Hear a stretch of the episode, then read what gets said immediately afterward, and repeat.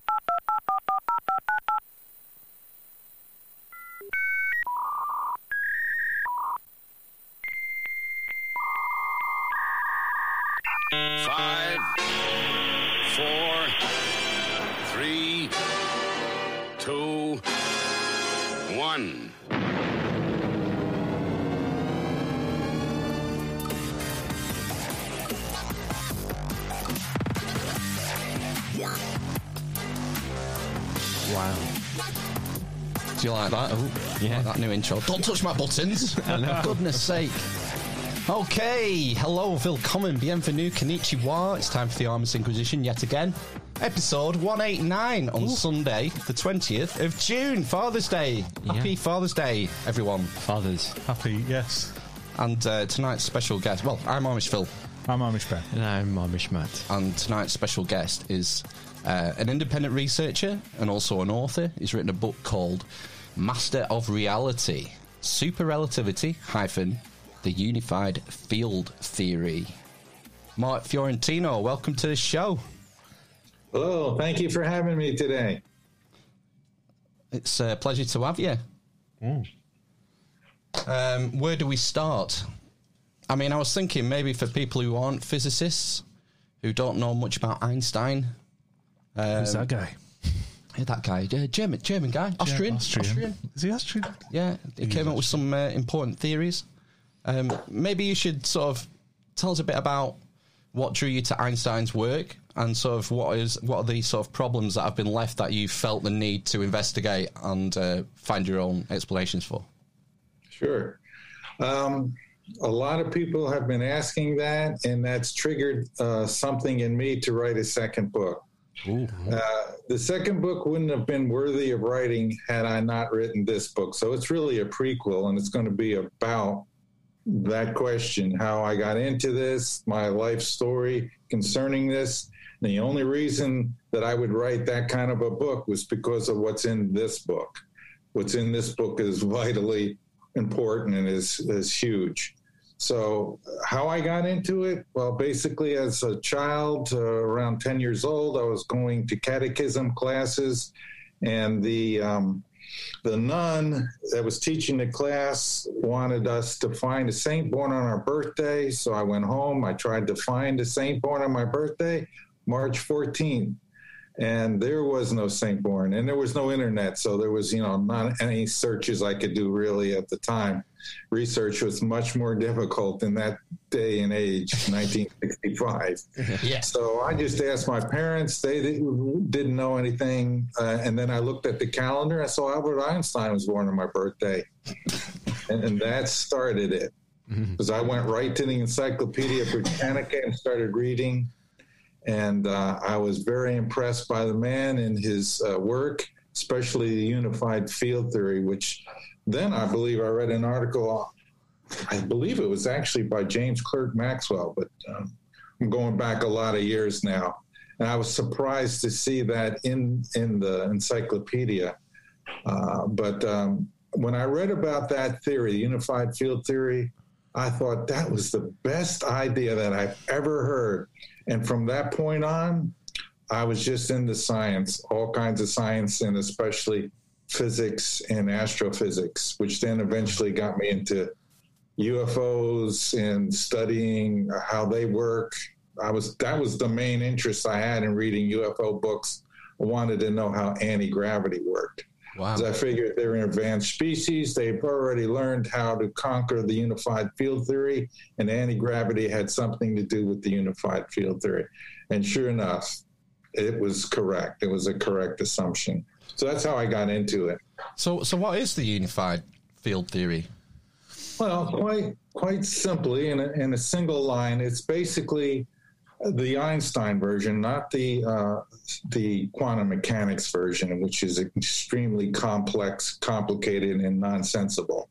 But the Einstein version is, and basically what Maxwell and Lorentz and a lot of the other people were interested in, uh, is electromagnetism and gravity emerge as aspects of a single fundamental field.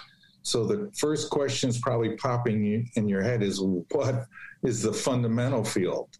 Well, back in that day, it was called the ether. Mm. And what is the ether? The ether was basically they had to determine after a couple of centuries of debate, turned out to be a quasi elastic solid. And so, for the people who are wondering, well, what does that mean exactly? Well, quasi means if you stretch this thing, it snaps back when you remove the force that's causing the stretch or bend. Uh, elastic means it can be bent, and um, solid, this is a very important definition. In this case, it means something that is continuous, not something that is impenetrable. There's some material out there in outer space that is a continuous uh, material. It does not, it's not made up of parts. It is one continuous solid material. So you, the unified in unified field theory is, is, is, is looking at gravitational fields and electromagnetic fields. How do we make these things? How do these things interact? That's sort of the is that that's what Einstein was working on, was it? Exactly. Uh, the electromagnetic field uh, in that time and gravity just seemed to be um, in different worlds. They, they needed to be brought together. They needed to you needed to find the cause of gravity. Electromagnetism was very well defined uh, by James Clerk Maxwell. One of your boys over there did a hell of a job. Great scientist one of my all-time favorites, and um, he's featured along with Einstein and Michael Faraday. Also, was a guiding light in in my work. Uh, right. Maxwell and Faraday made tremendous gains in the understanding of the ether and uh, pushing that uh, model forward. Um, so what I did was I deconstructed that sentence, electromagnetism and gravity, and I turned it back into three uh, primary forces the electrostatic field, the magnetic field, and the gravitational field. What these amount to, in reality, what they are is three different types of the bending of that continuous material, the ether. So then I worked forward from that and, and got and realized that electromagnetism really only comes about because the primary field, which is the electrostatic field, is nothing more than a vortex, a, um, a twist of space, a torsion. And because it is constructed in that way, it, it has a property, it develops a property, a very important property, which is the property of motion it, it uh, which I discovered, and I called this discovery the slip wave, and it's the cause of particle motion. And it's something that Einstein saw in his last days. He was looking for the cause of particle motion. I was able to work out that model, and that will be another research paper at some point I'll have to write, hopefully with the uh, help of some physicists, because I think that can be resolved. But basically, the unified field theory is really all about the electrostatic field, the magnetic field that happens as a result of the electrostatic field, the charge, the Coulomb force in motion. Since it's a twist of space, when it moves, like an electron now, when it moves, the space spins, it, it's a torsion field that develops as this thing is moving and twisting around the charge. That becomes the magnetic field. The magnetic field only happens when a charge moves. And that's the link between electro- moving electrostatic charge and magnetic charge.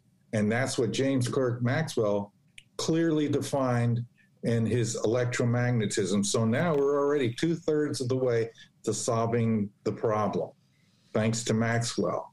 Then it was left up to Einstein and Lorentz and some others to work out um, the final merging to gravity, which I did in my book, in which I spent uh, quite a few chapters pounding away the evidence, determining that even gravity is a is another bending of space, and the final field to be understood was how electromagnetic fields in motion, let's say um, quarks inside of the neutron and proton create the gravitational field. And I'm just completing the paper now that proves beyond a shadow of a doubt using equations that are almost 300 years old that um, that's exactly how mass is created.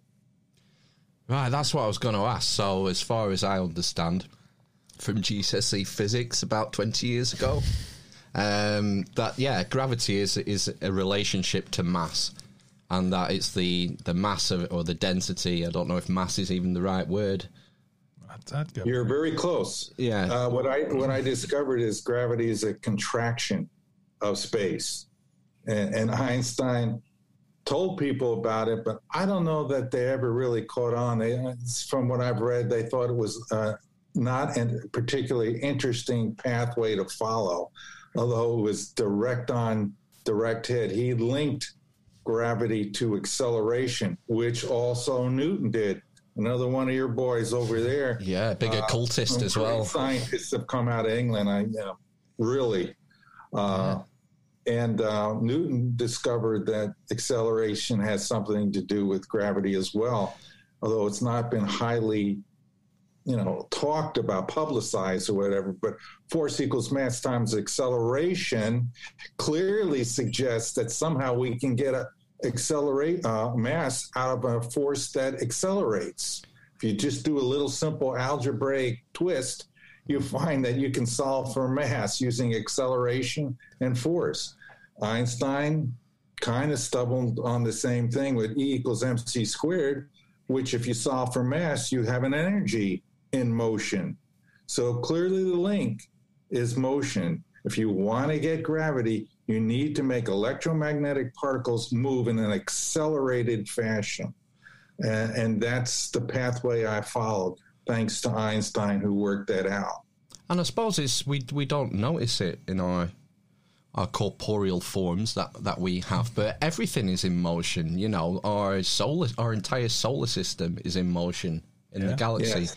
Every atom in your body has electrons and whatnot moving. Every nothing is static, is it?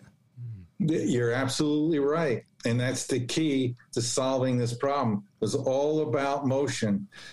Like Einstein said, nothing happens unless something moves. But you, you said um, you said it wasn't uh, just not uh, motion, but acceleration. Now, how does something continue to accelerate? Because by definition, as far as I can tell, accelerate means it's going faster and faster and faster. Uh, otherwise, it's decelerating. You, you're good thinking, perfect question. Now we're going to answer that question clearly and leave no doubt that acceleration was the equivalence principle by Einstein was vitally important discovery.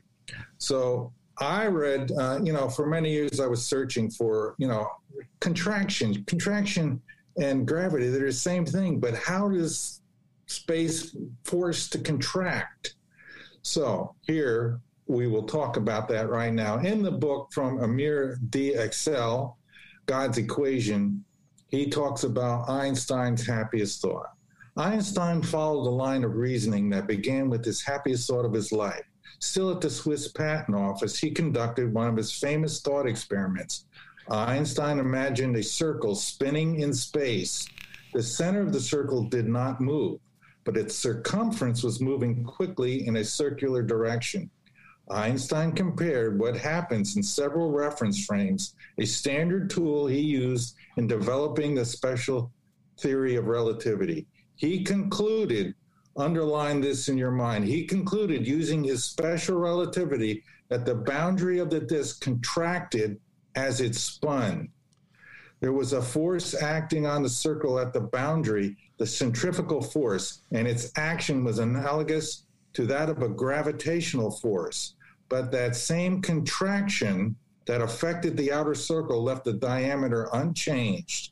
Thus, Einstein concluded, in a way that surprised even him, the ratio of the circle to the diameter was no longer pi. He deduced, in the presence of a gravitational force or field, the geometry of space was non Euclidean. What that means is it was bent.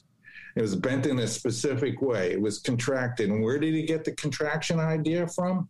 Special relativity. When you accelerate any type of um, charge or uh, mass, um, it gains mass. As more you accelerate, and you have what Lorentz discovered was a contraction of length in the direction of motion. So that's what Einstein was focusing on the contraction of length in the, dire- in the direction of motion. So you asked, how do you constantly accelerate? Yeah. Circular motion is a type of acceleration. Most people don't realize that. They think about uh, acceleration is, and when I get in my car and I hit the gas, I get pushed back. That's linear uh, accelerated motion. But when you go in a circle, an elliptical orbit, you have continuous accelerated motion. And that was the key. Wow. When that locked into my head, I said, Holy crap, now I know why it was his. He found the mechanical explanation for the creation of mass, uh, gravity, and what will eventually, as I discovered in my book, lead to the inertial explanation as well, which has been a dark mystery for since Newton. You know how how, does inertia work? You know where does that come from? It's from accelerated particles moving in a straight line direction. The more, faster they move, the more the contraction of the space, and more it contracts, the more it kind of uh, has a resistance to its acceleration, and that's exactly what we see when we do experiments. It confirms that. All I've done right now is just explain to you the mechanical explanation for how mass, gravity, and inertia work. It's through accelerated, continuous accelerated motion or straight line accelerated motion. Both of those uh, create an increase in mass and a contraction of length of that object. A contraction of length, so it gets squashed. And yeah, this and this works and, and for doesn't that make sense? If you contract something like that, it becomes denser. Right. Yeah. So the mass, the relative mass, is increased.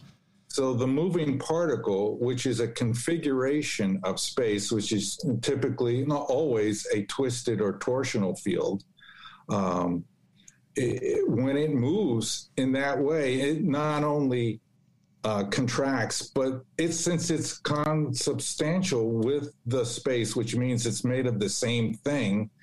The space that it's made of shrinks in and around that, or contracts in and around that particle. So it the motion of those particles through space affects the space. It's an interaction between particles that are in motion and the space that they're in motion inside of. So that's the key breakthrough. Uh, whereas quantum mechanics was always about particle to particle interaction. It, according to Einstein and according to the theory of super relativity, it never was about that. It was always about a particle to space interaction. And the ether is, in fact, real and true, and we need to go back to that, back to the future. So, is is the uh, the implication of that then that a lot of these sort of tests or or ideas are tested in a vacuum?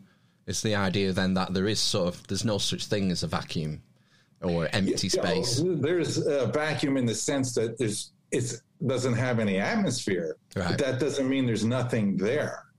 And, and, that's a big debate. A lot of scientists, a lot of physicists, a lot of mathematicians really want to stick to the a vacuum is a complete void, empty of everything.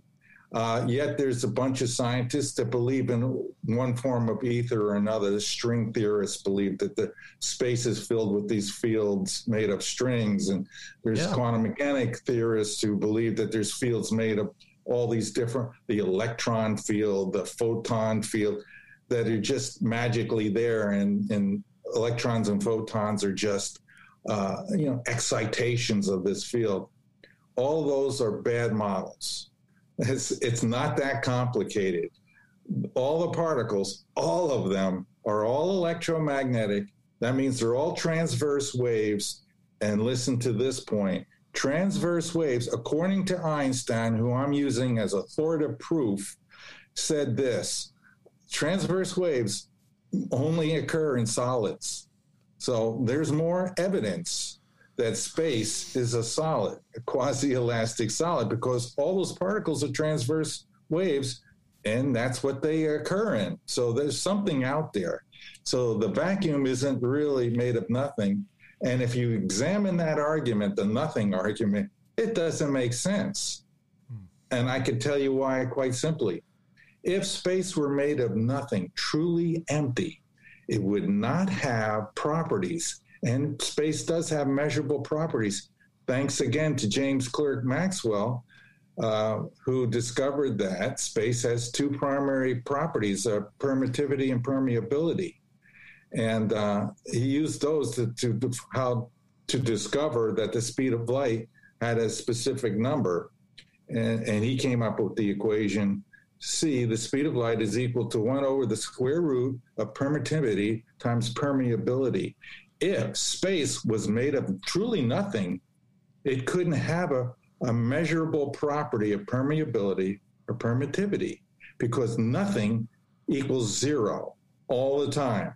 So, again, it makes no sense to make those claims. And that's a very common claim that exists in physics and astrophysics now. Uh, but there's a group that goes against that because they, there's many people that say, saying that space is stretching and it's stretching as it's expanding. And you can't stretch or expand something that does not exist, nor nor can you. Um, a very simple equation solves this problem once and for, for all. Distance equals rate times time.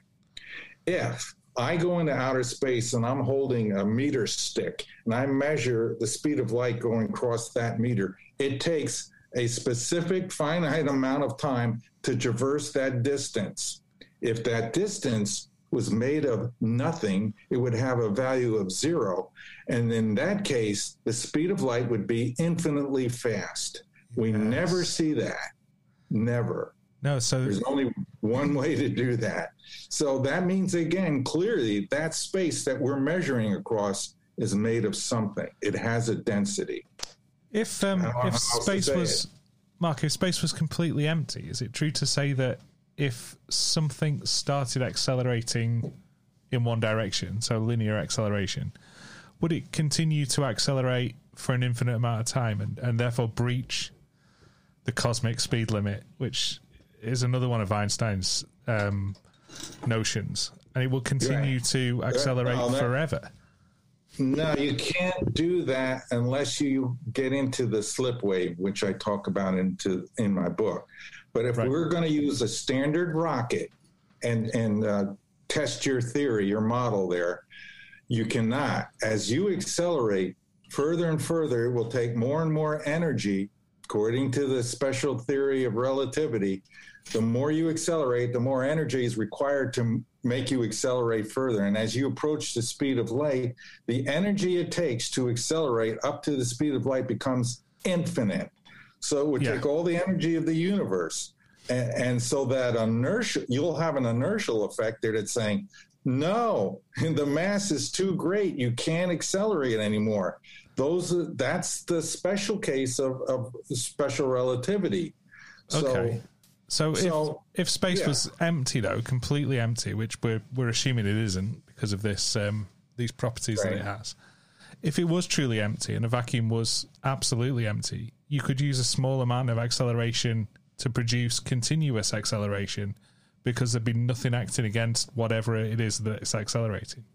Okay, so you're thinking cleverly. You're thinking uh, first time for everything. I need to. You, you need to break the speed of light, right? Mm. If you want to go to other planets, you just can't go at the speed of light. It's way too slow. Mm. So I, I said, you know, I'm thinking the same thing as you. I'm working that out. I says, wait a minute. I know aliens. I've worked out the math. There's no way they're they're using light speed or rockets or anything like that to get here. They they got to go fast. Not only do they have to go fast, they got to go tens of thousands of times faster than the speed of light. So, yes, you're right. You have to do something to space, mm. which is create a spatial bias drive, which I call the slip wave spatial bias drive. And when you get inside of this special field, which is simply a gradient magnetic field, you not only cancel gravity, you cancel inertia, you undo the Lorentz transformations that would inhibit you because what you do because a magnetic field is a rotation. Now if you take a little chunk of silly putty and you slap it down on a comic book and you twist it look what happens to the silly putty as you twist it. It stretches so what you want to do in order to break the light speed barrier is you have to stretch space make it thinner make it less dense oh. and when you do that what happens permeability and permittivity drop and in order to go faster, you've got to change those numbers, which are thought to be universal constants. But if you drop a magnetic field into the equation, now you can stretch space. Those two will drop. Uh, the density of space will drop. Inertia will be canceled. And you can break the light speed barrier by any number you want. You can travel at the speed of a god. And that's what our alien friends are doing. Wow. it's just that simple. And when you gradiate the field, saying one end is very strong in the front of the field, and the other end you have a really strong, much stronger coil and, and uh, electrical current going through it, you have a really intense field at the back of the spaceship. Now you have a velocity, which means a motion in a direction, and you can go in any direction outer space you want and you can go hellaciously fast. Uh, if you want, you can go infinitely fast, which I don't recommend. No, uh, you get lost. Yeah, I mean, how do you? What what happens if you like overshoot where you're trying to get to, and you're going 10,000 times the speed of light?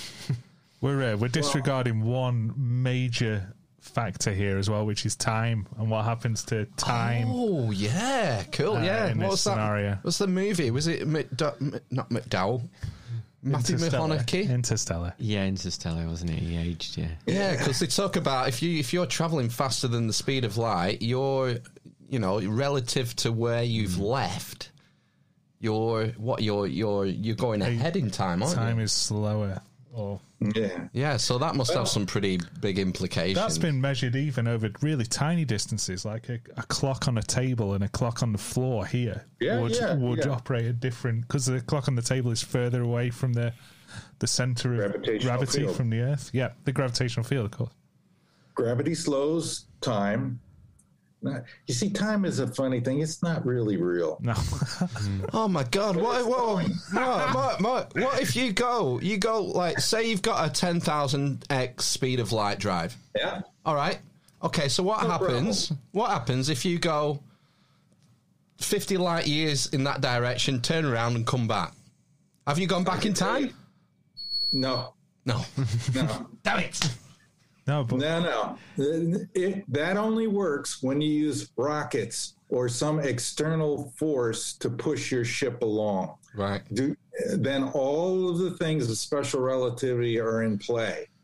Once you get into the side the slip wave, which is a inverse hyperbolic field, it's an anti-gravity field. Once you're inside of this, you're disconnecting from the Lorentz transformations. They no longer apply because the thing that you're moving through has been altered, it's been thinned out. And so, what happens when you get inside the slip wave, which is an anti gravity field, the zero gravity field, whatever, time actually goes a little bit faster. So now you get, once you're in the slip wave, you're in absolute time that Newton used to talk about. Well, it turns out in this case, Newton was right. Uh, there is an absolute time flow. And that time flow, if you were to go into outer space and, you know, cancel all the motions of the Earth, of the solar system, of its rotation, every particle, and you would go to absolutely zero relative to all those motions, and you looked at your clock, it would be running faster than the clock on Earth. Very slightly, but it would be running faster. The same thing happens when you get inside the slip wave. So now time becomes absolute. So you're going 50,000 times the speed of light, which, if you're not in a slip wave, is extremely fatal. Uh, Oh yeah, you got to be. you need know, a chap in front waving a red flag to, to make sure everyone gets out of the way. The speed of light is incredibly dangerous. You better know what you're doing, and you better not have any uh, technical difficulties, because you won't have time to fix anything if you lose the slip wave. If you lose that field integrity at 50,000 times the speed of light, all the Lorentz contraction things kick in, the time dilation, all of it, and you turn into, if you're lucky, a little tiny black hole. So you need to maintain that um, field integrity the whole time you're traveling at or beyond the speed of light. Mm-hmm. So the time problem is not a problem either because you escape the time dilation issue because you're biasing the space. You're changing the rules for special relativity. So really special relativity is a special case that needs to be those equations need to be extended and I will work with somebody to help them do that if they acknowledge my theory is correct. I know how to solve that problem too, but that's going to take some work. But your your question is a good question. Uh, the beauty is, and you need to travel if you're going to in, do interstellar travel.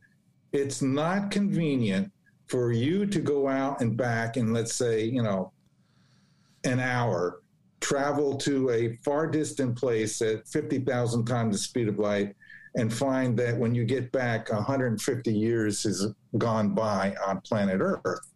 This is not practical. This is not a tolerable situation. Uh, and this this species of the human will, you know, we don't live 150 years. So we need to get where we're going in a hurry. That means if I got to go to Proxima Centauri, which is 4.2 light years away, I better be able to do it in 15, 20 minutes. an hour. That's I know this sounds absurd, but believe me, it's, possible. very, very doable. A lot of science sounded absurd the first time it was uh, it was talked about. So Yeah, we've mentioned Bruno, Jud, Giordano Bruno a few times over the last few weeks, haven't we? Yeah. Um, something you met, you've mentioned a couple of times is this Loret. What's it? The Lorentz something. Lorentz. Transformations. What What are they? I've not heard that term before. They're a set of equations that Einstein discovered along with Lorentz, and there was another mathematician in Europe. What was his name? Paul. Paul I, I don't want to say it correctly. It's French. Poincaré. and um, these guys came up with this set of equations, which were based on ether theory. So these equations work out right. They test out beautifully.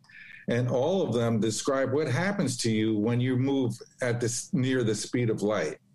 Time dilation, time slows down. It's not time that's slowing down. Time can't be affected. It's not real. What's slowing down is the clocks that measure the time. That's it. It's just that simple.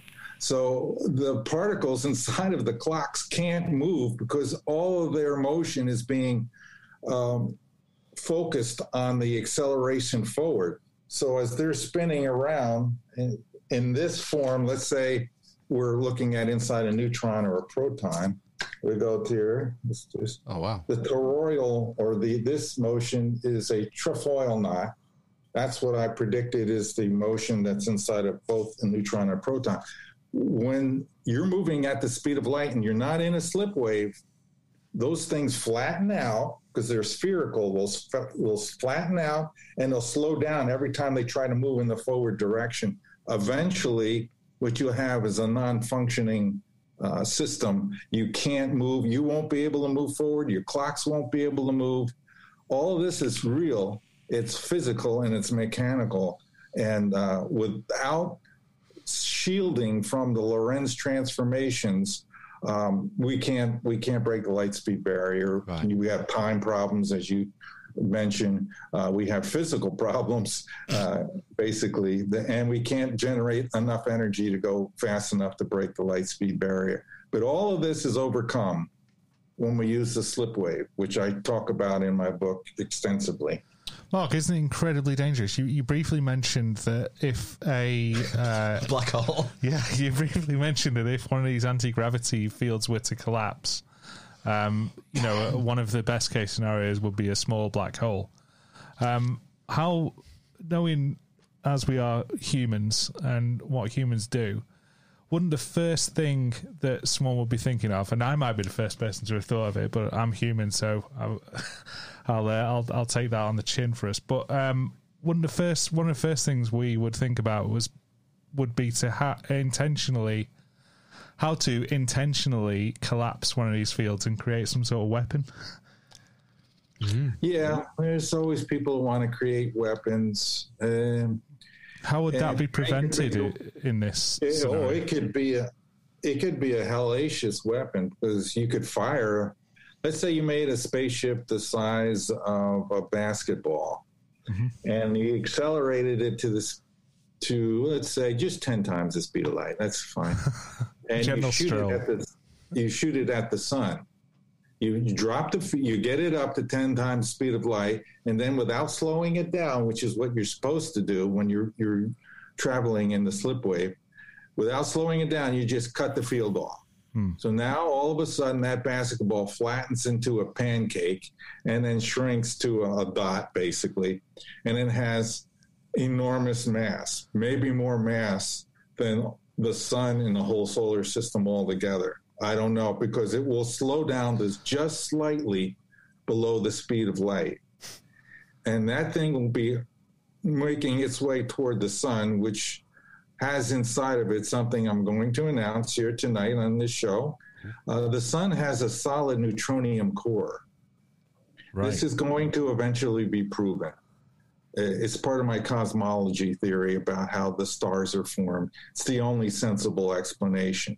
So, uh, what is going on inside of the sun? We have a neutronium sphere, which is nothing but solid neutrons packed together very tightly. That's what black holes are made of. They're just packed even tighter. So if you were to hit the sun square on with this, there would be a massive explosion. Uh, the sun would be gone. Uh, I don't know what, what would be left, uh, but it would end everything for everyone. It's incredibly dangerous. and that's just one nut job with a basketball. I mean, it's, there's- Yeah, yeah. Um, I try not to think about weapons. I try to think about practical uses and applications that will benefit humanity. Uh, We, we may anybody would want to do that. I don't know, but um, Ben, you may have you may have unintentionally solved Fermi's paradox. There. yeah. the Oh, yeah. reason why you know it's one of the arguments for the uh, people who, who don't believe in ET or aliens is they talk about Fermi's paradox and you know if there was aliens all over the galaxy they would be here and blah blah blah blah.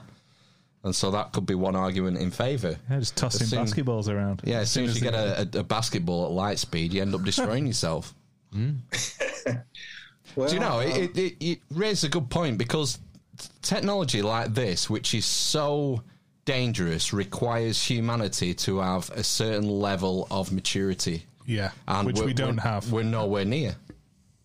We're nowhere near that. well, something must be right because if we weren't ready for this, I wouldn't have come up for this. I believe in intelligent design, and nothing is accidental in this universe.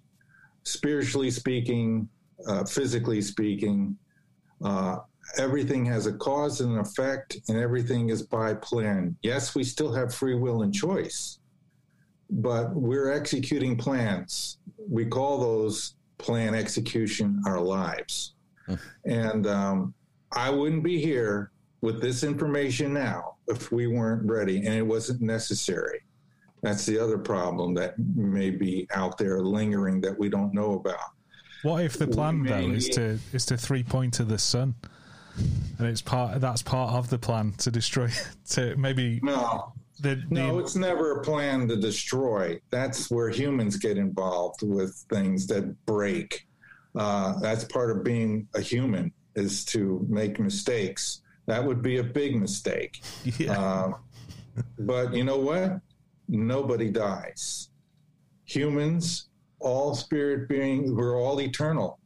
Yeah, we could be wiped out. We would just go back to the other side from whence we came from, and there would be a new planet created. It's probably already being formed. And at some point, we'll have to leave this planet. And that's one of the main motivations for this is that we never know when the end is coming. And it doesn't have to be by some mistake we do. It could be somebody out there pushes an asteroid at us, decides we need to not be around, we're a threat or whatever. And uh, all it needs is a, you know, maybe a 10 mile wide asteroid hits the mantle, cracks it open, which will find that the Earth's core is extremely unstable already, won't survive that. Nobody will survive. It'll be a species ending event. There will be not even bacteria left after that. So, if that's always a threat. Oh no, Keith the Richards way, might survive. yeah, the only way to dodge that threat is not be there when it happens. Mm-hmm. And the way that has to happen is you need, we need to have faster than light space travel. We need to have interstellar starships. We need colonies somewhere else, just in case something here goes wrong. So I'm pushing hard for anti gravity, and, I'm going to continue to push hard for anti gravity because I know it's real, I know it's true, and we need to get work on it. And, and, and that way, we need to do the experiments in my book about magnetism, prove that we can create an anti gravity field, and then start learning how to build starships. Mark, do you think one thing that strikes me, let's assume that we can get the practical side done, so like the anti gravity drive, if you want to call it, I can't remember what term you used. So we can we can use this to create this velocity. It seems to me that one of the main things you're going to need is an insane amount of com- computing power for navigation and whatnot. Do you think we're far off being able to do that? Uh, I think we, it's not so much the computing power that's the problem. It's the sensing system, the sensory system that you're going faster than the speed of light. Radar isn't going to work. You're going to overtake the photons that you're trying to shoot out. so you have to kind of pre-map with a, very smart um, computer system, very powerful, but we, we've made some really Jim Dandy powerful computing systems. And what we're processing was you're going to have to have a star map like you have on your car. You have the map installed, and I have to have a star map of the galaxy. And uh, you're going to have to have it all saved in 3D and you know relative positions of all the stars, and you're going to have to uh, know your position and um, the best thing you could do is shoot a probe out ahead of you with radar, and uh, which is what I would recommend, and then maybe be able to beam back from the probe that's moving ahead of you at the same speed. Information about is there anything out there? Is did you hit anything? Whatever to to avoid collisions. But fortunately space is really really empty. So as long as you exit the uh, solar system in the proper way, you don't go along the plane of the ecliptic because that's where all the all the planets are, all the asteroids. You want to go. This is the plane of the ecliptic here, where all the planets are going around the sun. You want to go straight up and then away, so you avoid all that clutter mm. safely, and then you know at sub light speed or whatever, and then take off from that point. Two questions uh, I have, Mark. One is how do you slow down, and the second one is related to the Slipwave spatial bias drive. Are you creating a bubble, of this anti-gravitational field that contains that, that is almost outside space, or it bends space around? Will it also bend any matter also, and therefore you could just go in a straight line and fly through planets and through star systems and whatnot. Oh, bending space in that way would take a strong, you know, folding space up and taking a shortcut would take an immensely powerful gravitational field. Uh, it's not efficient. We don't have enough energy to do that, and you would die. But are you? Is it outside of sp- space, quote unquote, outside of the soup? This uh, no. this field. No, it is a bubble. It's a straight. So it could hit anything, any matter, any any matter within space. You're at risk of hitting. Yes. Right. Yeah, you're at risk of hitting matter, but because you're using a magnetic field, uh, much like how the Earth does with the uh, solar wind and all the stuff coming from the sun. You see how it bends the particles and puts them around the pole? Well, this magnetic field is super strong. So incoming particles are going to, you know, if you're going through space like this, they're going around, Yeah. around you Right. and out. They're not you. You so, and that's why the UFOs do not make sonic booms because the air around within that magnetic field that's very close to the UFO is rarefied almost to the point of a vacuum. So they slip through the air, water, whatever, it's no problem. And that's what we see. That's exactly what we see. But you couldn't So I do that through a gave you the solid. explanation why. Could you could you do that through a solid though? And if if not, why not? Oh, now we're going to Buckaroo Banzai. dimension. I'm just thinking because you know you could feasibly, I suppose, go through the the outer limits of a star. You know, it's gaseous. Yeah, You've mentioned water is no problem. right. So, at what point does it become a problem? You got to remember Crystalline those structures, or when they're not going through water at the speed of light, though, or faster than light. No. They're, No, they're, they're- going at you know 500 miles an hour. Right, It's okay. a big difference between the, there's where the mass relationship and everything comes in. right? Okay, so could you go through a planet slower? I don't, I don't know. I'm just thinking. I'm thinking about the. Uh, it's it's almost related to my first question. Like, how do you slow down? And uh, uh, I imagine you would only accelerate for a fraction of a second inside this field. Up well, to to the slow down, I'll answer that question first because I want to deal with that very quickly. Uh, you have a, a gradient field where the the weak end of the field is at the front and the strong end is at the back. And you have to know, you know, when you're out of space and you you have a, a zero gravity field already, to you it feels like you're not moving at all. The only way you know is if you look at something else and you look at that light, it's going to be compressed uh, very uh, to the point of blackness. And so you'll need a sensing system that will take the incoming photons, which are going to be compressed to such extreme levels, they'll be like in the terahertz region or beyond that. And you have to have a sensor that can interpret they're there. You're moving, therefore, the thing that the star you're heading toward, you're moving at 50,000 times the speed of light. So now you have to make that decom- you have to decompress the Doppler effect there. And when you do that, when the star appears normal again without any um, Doppler effect, uh, uh, which is a contraction or a compression in, in the motion, in the direction of motion, when it Yeah, goes back redshift. to normal light, you know you've stopped because now you're not moving hardly at all relative to that star that you were moving toward. Now it's safe to shut off the field. And how you do that is you simply reverse the pull uh, out of the power. You put the high power up front and the lower power in the back, but you never, ever eliminate the field. You never shut it all the way off. right. Oh, that would be fatal. And that's where you need some good computing power, and you better control your currents properly. It's direct current flow.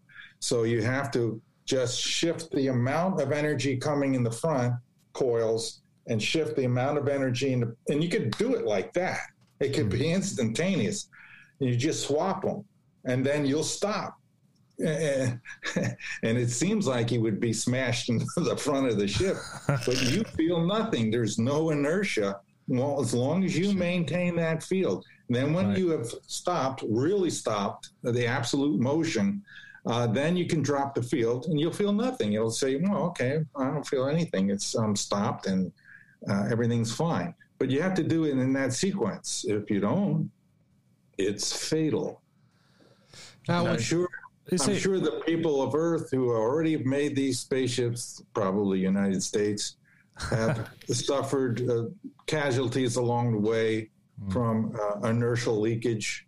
Any any any incomplete field shape, uh, any part of that craft that isn't protected from inertia, and there's an occupant when they do uh, high speed maneuvers, they'll be killed Yeah. that that you have to be in that field entirely inertia has to completely be canceled to be safe.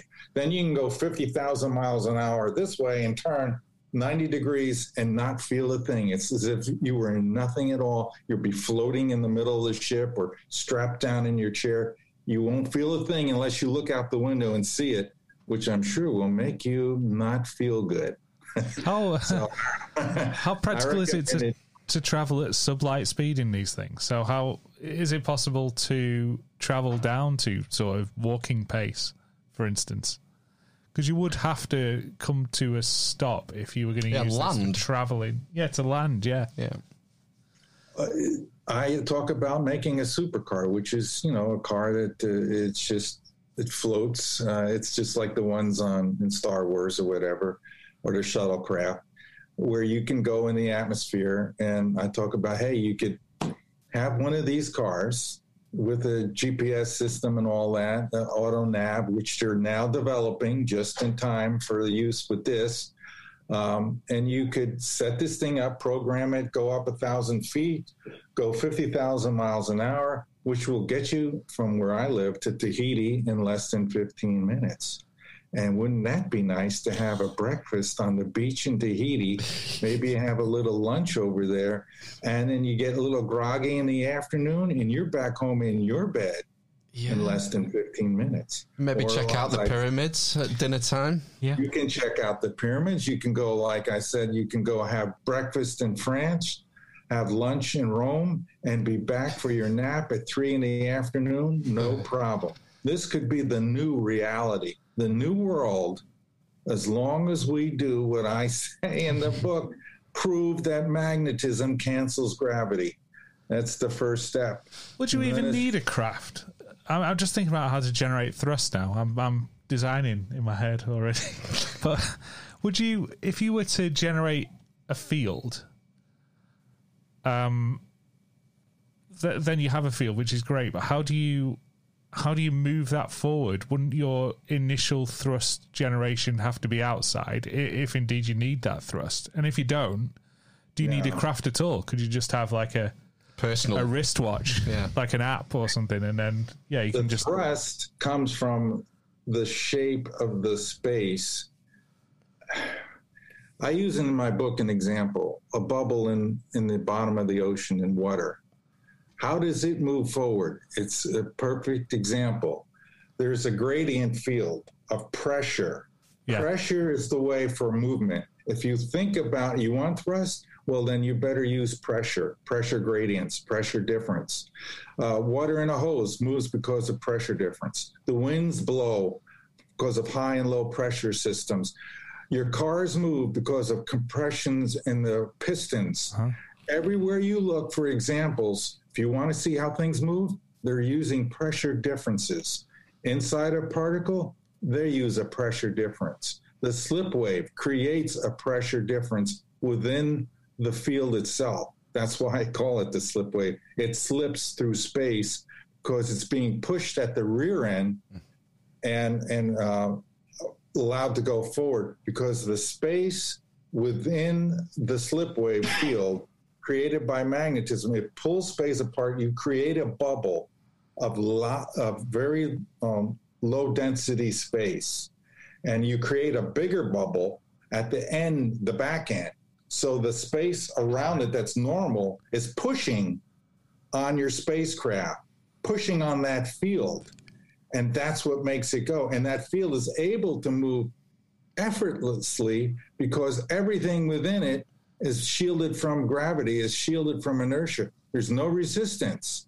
So it's a beautiful, sensible, perfectly working system.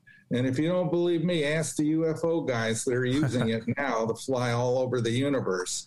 It's the only logical, reasonable explanation they're using this technology. And, and so it's a good question that's how you get the propulsion. It's magnetic propulsion, and they knew that even way back in the fifties. Yeah, uh, early forties, uh, mid forties, early fifties. I found a reference in a book written by J.K. Jessup, uh, who was found dead in a hotel room. Some they said he hung himself, but I'm not sure. Uh, one of the first guys to write a UFO book, and he says in that book, he says um, the, he's making a, a, a kind of a funny comment from the Air Force. We don't need magnetic fields. We don't need that. We were just going to use jets and rockets. And everywhere on the internet, you go to that sentence, they they blank out the word magnetic, and they just leave the M, and there's just a gap. It's it's on it's in my book. I show you that introduction uh, uh, section in the book that he wrote on, about UFOs. Somebody went all through the internet, removed the word magnetic, magnetically, and just left the M for some reason. So any only person would know was somebody that knows that magnetic fields are what's used to, to propel UFOs. You know the, um, um, the evidence is there.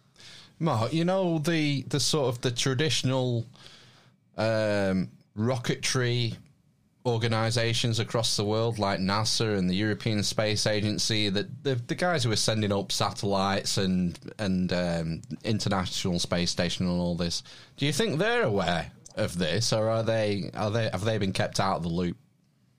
Well you see some astronauts talk about like they know about something's going on. You see references to the clintons and whatever and the ex-presidents they won't come right out and say anything. They they kind of very gingerly step around the UFO topic. Uh, I'm sure that the higher ups in NSA and uh, CIA and probably the FBI to contain people who know the truth uh, have come to know about this situation. So we got to an odd situation here where only a very a, a select elite group of people in the world know about this. They're keeping it quiet. And why are they keeping it quiet? Because anti gravity technology and faster than light motion is gives a strategic military advantage to the people who have it. Mm-hmm. It's just that simple. It's not even worrying about will there be a world panic. Uh, maybe somebody will get upset. I don't know. But uh, if they're not attacking, there's no reason to be upset. And uh, really, the the big reason is, hey, they tried to keep the the atom bomb secret. They weren't so good about that, but um, maybe they've learned their lesson there, and they've learned to discredit people who talk about this stuff. And yeah. uh, disinformation has been a very effective tool to keep this out of the news, to keep this realization from the people, I'm sure. I think you guys are well aware of that. And, you know, the motivations are very simple.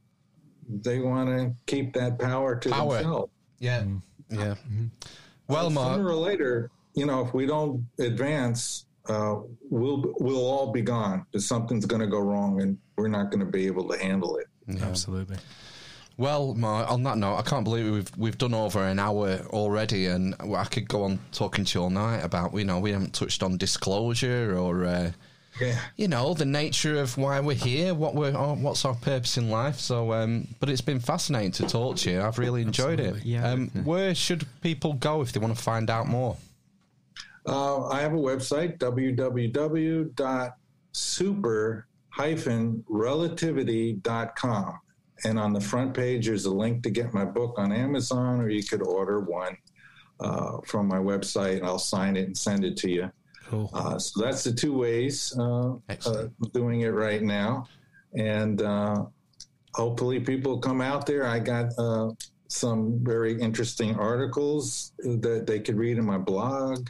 Yeah. Uh, I got places, shows that other shows that uh, they could watch. I'd like to upload this to my blog if that's okay with you guys. Yeah, of course. Sure. Yeah. yeah. Okay. Yeah. Uh, and um, this is all part of my task now. I need to get this information out there so people can take action and help make this a better world. I hope a, ut- a utopian world, the dream world, where traveling to other planets and talking to other uh, aliens from other worlds is, will become a commonplace thing.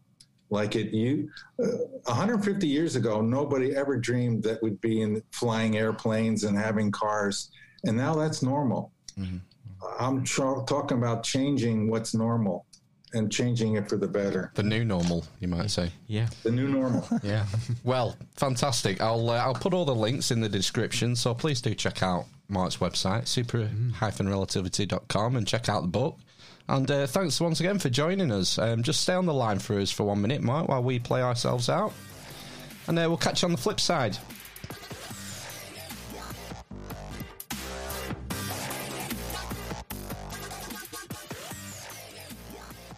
Right, then, we're back. The dwarf, the cripple, and the mother of madness. That's our chat with Mark Fiorentino, master of reality. And- oh, I love yeah. that. Wasn't that a, was that a Metallica album? Master of puppets. What am I thinking of? Answers on a postcard. Just email us. the Irish no, Inquisition. postcard only. Uh, his book sounds good. It right, does. right up your alley, Irish Ben, I think. Yeah. and he'll sign it for you. Yeah, he will. I think. Um, I think I'll see if I can blag a free copy. There's a Kindle version, I believe, available is as there? well, yeah, for you uh, electronic readers. I can't do it. I can't do electronic books. Can you read on a Kindle at 1.5 times speed? Yeah.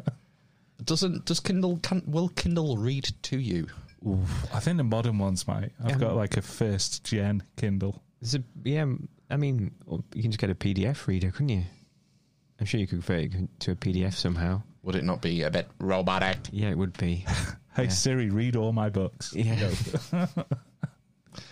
So that was good. Yeah, check out the website www.super-relativity.com. You'll find out all the information there. He's got a blog on there, and he's got a YouTube channel as well. So I'll put the link for the YouTube channel in the description. Um, just to clarify, it's not super hyphen. Oh, is it not? Well, y- y- you know, it's actually a hyphen, the symbol. No one's going to think it's hyphen the word. might, people might say, "Ooh, super hyper relativity." They might Oh, mishear right, yeah. or something. Yeah, they might. yeah, Just scroll down to the show oh, notes. Listen harder. yeah. Yeah. Right, let's do some housekeeping. Housekeeping.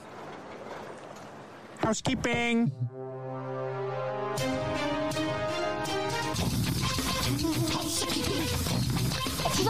I'm literally a communist. Correct. Great. This is a value for value podcast. Please throw us some value. If you find this podcast valuable, return some. Put a hmm. number on that value. yeah. Send us your time. Use your time. What Yeah. can you do? How do you do it? Not mm. not the super relative time. Hmm. Just uh, your standard time. But time doesn't exist. No, it's a man-made construct. Yeah. It's, all, So it's all super relative, baby. yeah, so you know, it doesn't matter. Just use loads of time that doesn't exist and send us things. Yeah, you can uh, follow us on YouTube and Odysee. Sign up to the uh, subscribe to us on Odysee. Yeah, throw some uh, crypto. Crypto. Yeah, on Odysee. Promote that shit. Send, send us interesting articles that you have read or had read to you by your digital assistant. Or your PDF reader. Join the chats. Join the Discord server. Oh, yeah. and there is a way there to uh, send us intel. That's hot and fresh, isn't it, the Discord? Yeah, it's it's uh, what a week old. Yeah. Wow. Are we on TikTok yet? No, no, I don't want to be spied on by the I- I- Chinese Communist Party. Any more than you already are. Exactly. Let's keep it to a minimum. Send us images. yeah. Yeah, artwork. Yeah, we had some. We've got some uh, fab artwork for this episode again from Jay Hurst. Oh, nice. Wow, excellent. Thank you, Jay. What a good egg. Yep. So yeah, you can send that via the Discord or, or email at the Inquisition at gmail.com if you've got some art. Doesn't have to be new art, you know. Something that you've done and you think sort of fits in with the themes that we often cover.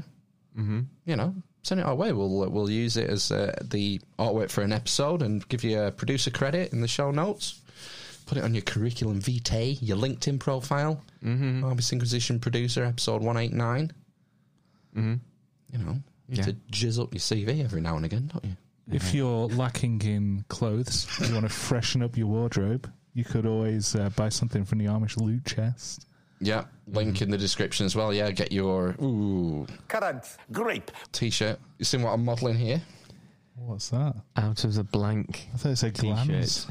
Yeah, here is a previous Oh. guest, Robbie Robertson. That's Robbie Robertson. Is that the Robbie Robertson? the Robbie Robinson. I Robertson. didn't recognise him without eyes. What's on his forehead there? Is it a superman? It's a triangle. It's, Isn't uh, Is yeah, it like something to do with uh, It's not a, tre- Marvel? a trefoil. An infinity stone. Yeah, what's he called? Vision. Uh, vision, yeah. A little bit Oh. vision. Possibly. That's quite good, though. Definitely. So if we said send us news stories and timestamp them, Uh, yeah, audio clips, uh, video clips. Again, the Discord is a good place to post them. There is a thread there, producer Intel, yeah. and uh, it's where I've been posting the stuff that I'm going to be, I've found and I've been using. Right. So you can actually get a sneak peek of what's going to uh, be covered in the second half of the show if you join the Discord. Should probably join this Discord. Can we have a new level of uh, like um, authority where we have an Amish intelligence officer who sends intel through the Discord? Who Discord? do you think you are, Jackie Weaver? Sorry, not an officer. an Amish intelligence agent. Anyone can be an Amish intelligence agent. Anyone. No, yeah, we're not. Yeah. Uh, I don't think we need to uh, create a hierarchy, do Create we? a badge. A badge. A little badge. A badge of honour. Maybe Why we, not? we could make we could make um An AIA. AI. AI. we could make a, an Amish Inquisition button, couldn't we? Oh yeah, maybe we should do that. You remember those button makers that you used to get at scout fairs and things? Mm. Have your finger off them. Sorry. I think we can do um, stickers stickers would be good. I'm sure you can do buttons on thingy. On Teespring. Uh, yeah. Yeah, badges. All right. Well, we'll might look into that. hmm Yeah. Um, any other way to become a producer? Have we covered everything? Um, you could toss us a fucking coin. Toss a coin to your witcher. Because I'm literally a communist. Carrot, grape. Yeah, do it for the lads. The lads, lads, lads. Yeah, it's uh, it does really bother me that we don't It really bothers me. don't get enough donations. But if you go to the amishinquisition.com, you'll find the PayPal button there, or the the uh, link tree. The PayPal's on there, and it's also in the Discord. There's PayPal link there. Oh, excellent! There's no fucking excuse. Well, Oh, it's whatever you think it's worth. If you if you're in the position to donate monetarily and you get value out of this weekly podcast, then uh, feel free. and if not, send us your excuses. I think uh, No Agenda broke the record for the largest single uh, donation on Thursday. What was it?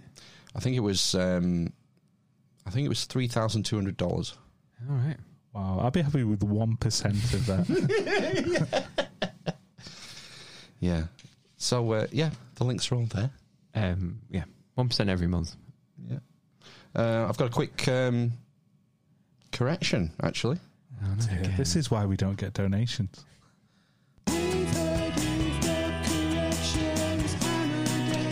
Um, we were talking about the boom in archaeology of the uh, 19th century, and uh, Eric Cline mentioned a famous German archaeologist. I think his term was possibly the archaeologist we love to hate, and his name's Hein- Heinrich Schliemann. Was his name?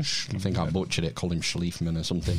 Uh, he was an advocate of the historicity of places mentioned in the works of Homer, and an archeo- archaeological excavator at of Hisarlik, now presumed to be the site of Troy, along the Mycenaean, along with the Mycenaean, Mycenaean sites, Mycena, Mycena, I can't talk tonight, and Tiryns. Uh, his work lent weight to the idea that Homer's Iliad reflects historical events.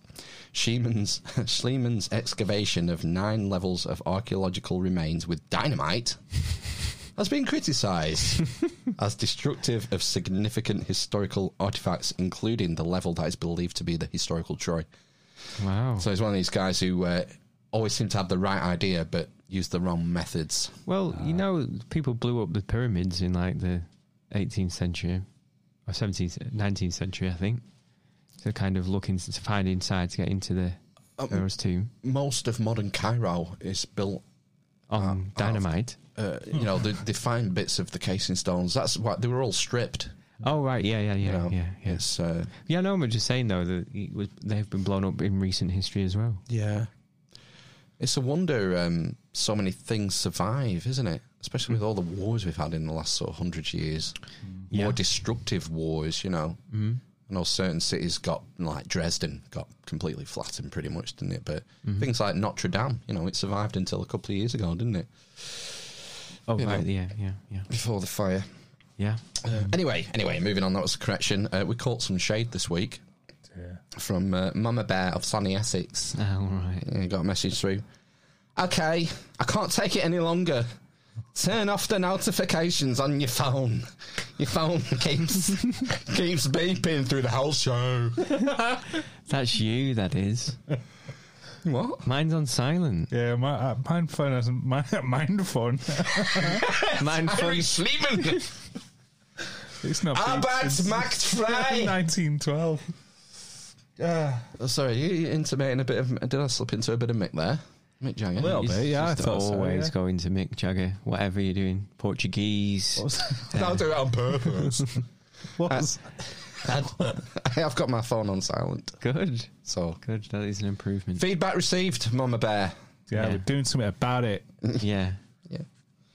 Um, I was gonna. s- I wanted to highlight. You know that we have a number of producers who've got in contact, uh, psychos, you might say, who have found us recently and then gone back to episode one. Oh, right. Yeah. Oh. It's a, not somebody else done it now. There's a, I've- there's a handful who've made contact who have Yeah. gone back to the beginning. Poor, That's insane. Yeah, I wouldn't, I wouldn't go back there. poor souls. Um, But it is providing Nostalgia.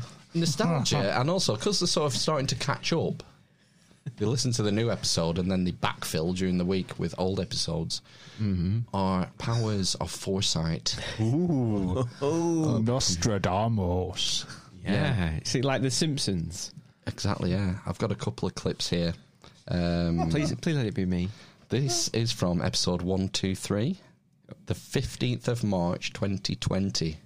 Wow. Wow. The before times. The before times. Just before times. Uh, I've got a couple of clips here, basically, and it sort of sums up how essentially me and Matt are invariably right, Yeah.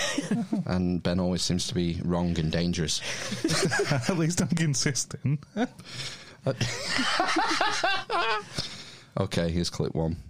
The biggest um, worry, I concern I have over COVID is um, exploding amygdalas. I just think people's heads are going to stop popping like scanners. Massive. I think the other thing as well is it's not so much is it the, the disease and what that's going to do, or the virus or Suppose it- whatever. It's the um. What's wrong with my voice? Who's that guy? Who's this? You're burping, I think. I think- yeah, it must be, mustn't it? Trap, trap windy pops, I think. Continue. People's reactions to it, or overreaction. There we go. And you're seeing, starting to see it already. It's mad. Quite prophetic, I think, that. Yeah, no. Exploding amygdalas and people overreacting. Yeah, so uh, Ben knows what the solution is. I don't think so. I don't like politicians. Yeah. They're spending money on nonsense. Yeah. They should, they should hand over running of the country to scientists and the military. Oh. In this situation. Whoops. Your wish has been granted. Oh, no. Who was right? Uh, so yeah, I enjoyed that. Thanks for sending that in. Um, better thank the producers, aren't we, for episode one eight nine? I suppose. Certainly. Holy hell, bells! It's time to. It's time to big up the man Dems. Yo. So we have episode one eight nine producers. We have Jay Hurst, Gav Scott, Slicko eighty three, Lee from the Big Conspire, Chardy, Mama Bear, Sunny One Funny Farm, Helen from Discord, Nomae NosNoj, Anonymous, and oh, well, no one but Mitch this week. So I'll just anonymous. Thank you. It's so amazing in your love. They are Yeah. so amazing in their love. Literally. The best man. The dwarf. The Carrots. The Grape. The Homophobe. The wind. The asthma! The The number 11. The Blind man. The Fallen on the horizon. The cripple and the mother of. An old friend is here. From hell. Delightful! Don't get it, never will. Yes! Yeah, thanks again for your support for making this episode possible. It doesn't go unnoticed. No. Certainly doesn't. You get a producer credit. That was a decent producer list, wasn't it? Yeah, good week. Good week this week. Mm. It's uh, highly appreciated. Okay, let's move on.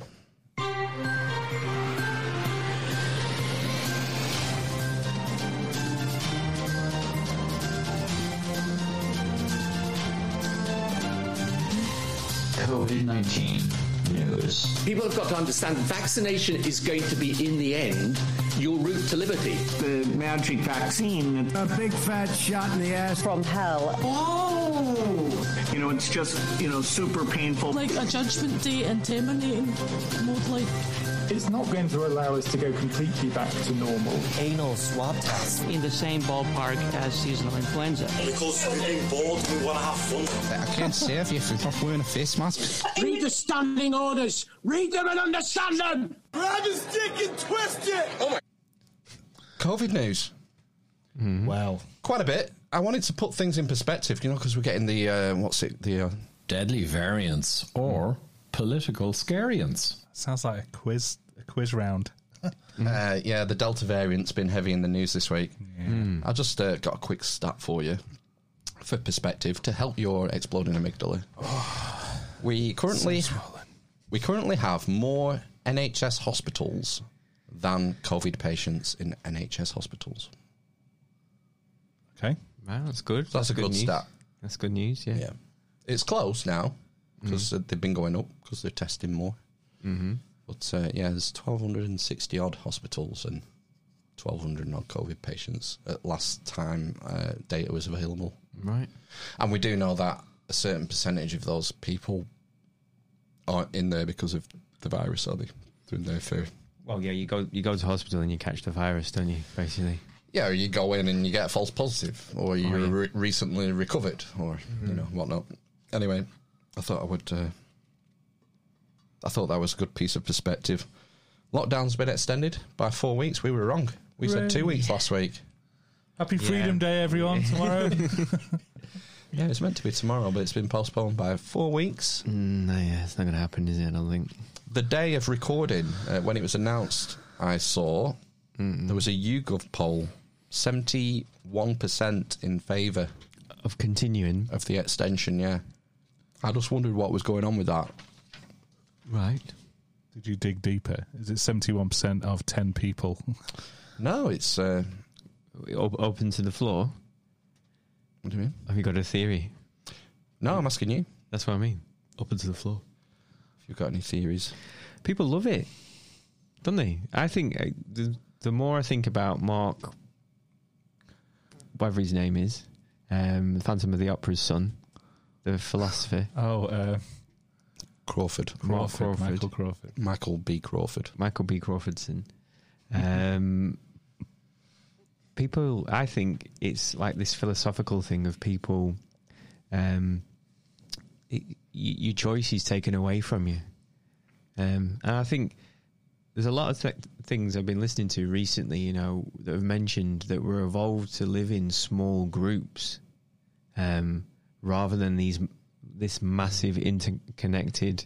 You're like Dunbar's number. Yeah, um, and I think you know, as well as part of that, there's so much more choice in everything you do. That's overwhelming. So if a lot of that choice is removed for you, I think in some way we might find that appealing. Gosh, I had. Um, I'm wondering if uh, YouGov uh, has been captured. Has been captured. Yeah. What do you mean? Well, that the, it's manipulated. Right. Okay. That's why they released it on the day. I don't know. I it think might not be right. I mean, it depends who, who's I'm just thinking about my personal experience. who's polling. I don't know anyone Who who polled? wanted it to be extended. that I Oh, right, think of. okay, yeah, yeah. But they come up with nearly three quarters of people. That seems odd. Who are they polling? That's the thing. Yeah, extrapolate.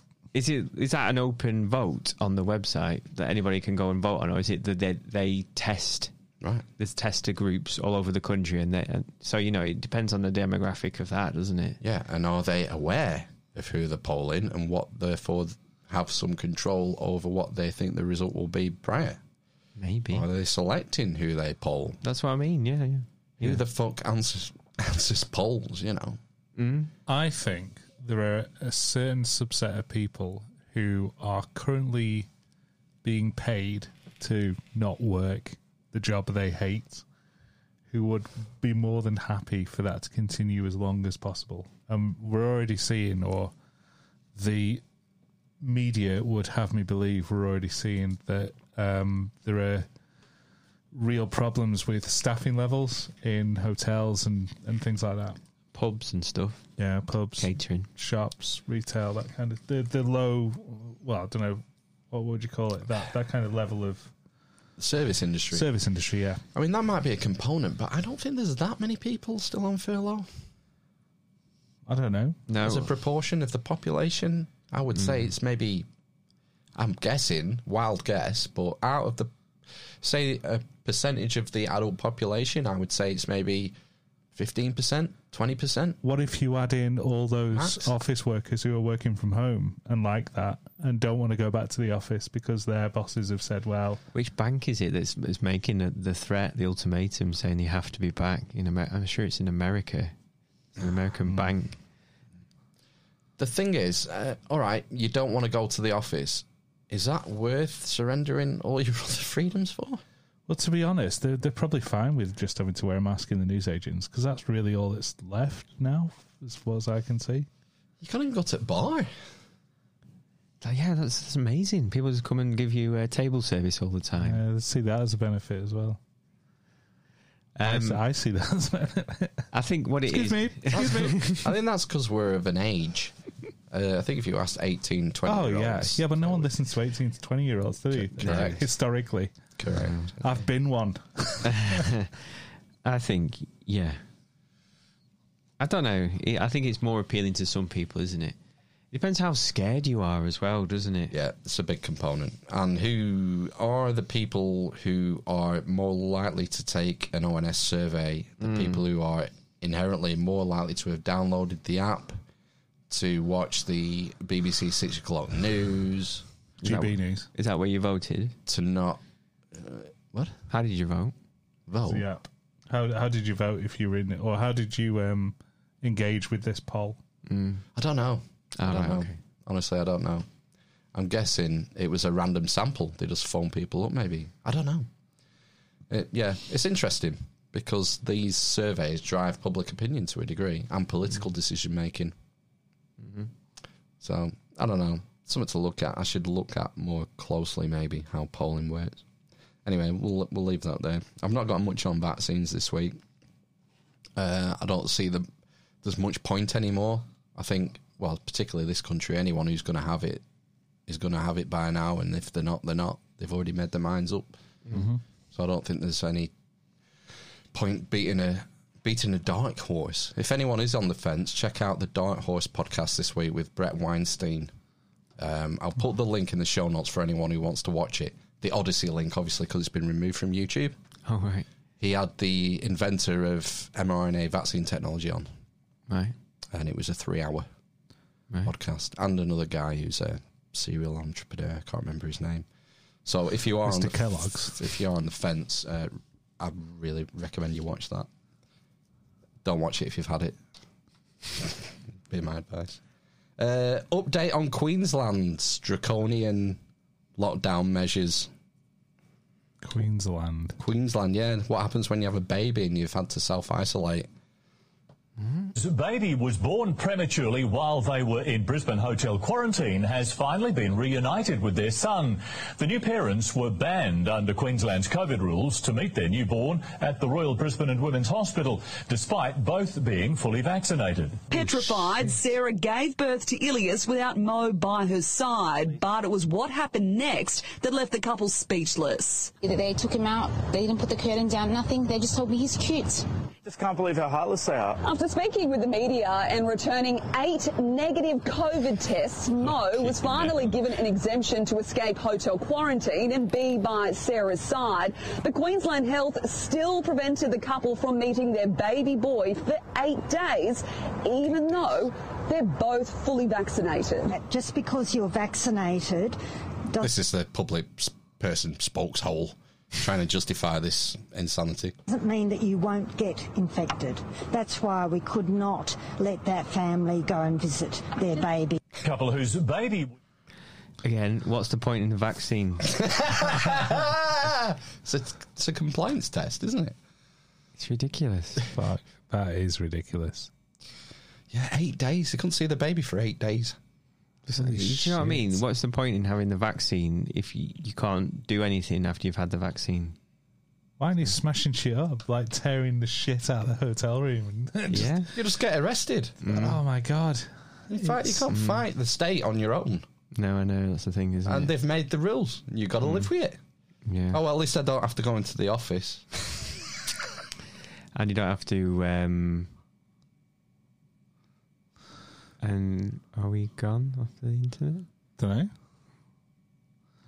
Carry on, carry on. Yeah, we can. So, I mean, that is bonkers. Separation of a Mm. a newborn from the mother for eight days.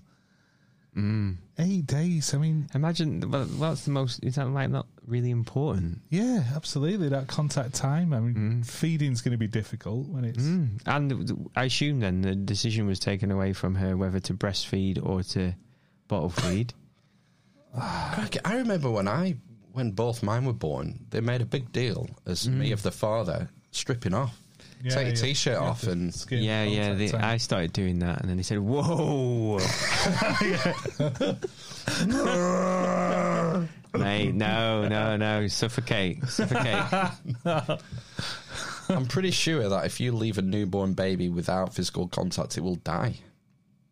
It will die. Uh, yeah, if you leave it long enough, it will die. Oh God, shit! In most cases, human contact is uh, absolutely necessary for newborn babies. I'm, I'm sure the nurses and whatnot are doing. They would have looked after it, wouldn't they? Yeah, of course. yeah. Well, you'd fucking hope so, and you haven't got much choice, have you? It's in, the state owns your baby.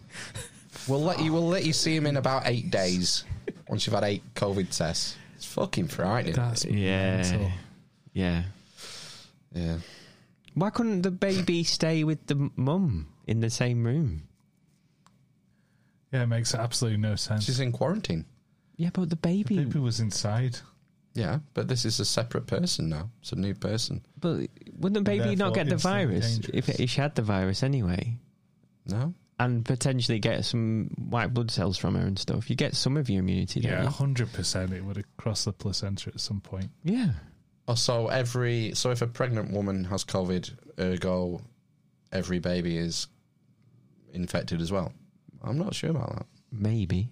Ben's looking at me going, mm. I suppose one thing you've got to say is um, uh, infants are immune naive for the first six months, aren't they? I don't know. Yeah, you have no immunity for six months, I think. I don't know. Um, they have IgM cells, don't they? So how do you get? Yeah, you've no signal in COVID deaths. I mean, it's it's like handful handful of under six months. Am I being died. like stupid? You know, like when you, you give pregnant women like certain medication so they don't give the baby HIV.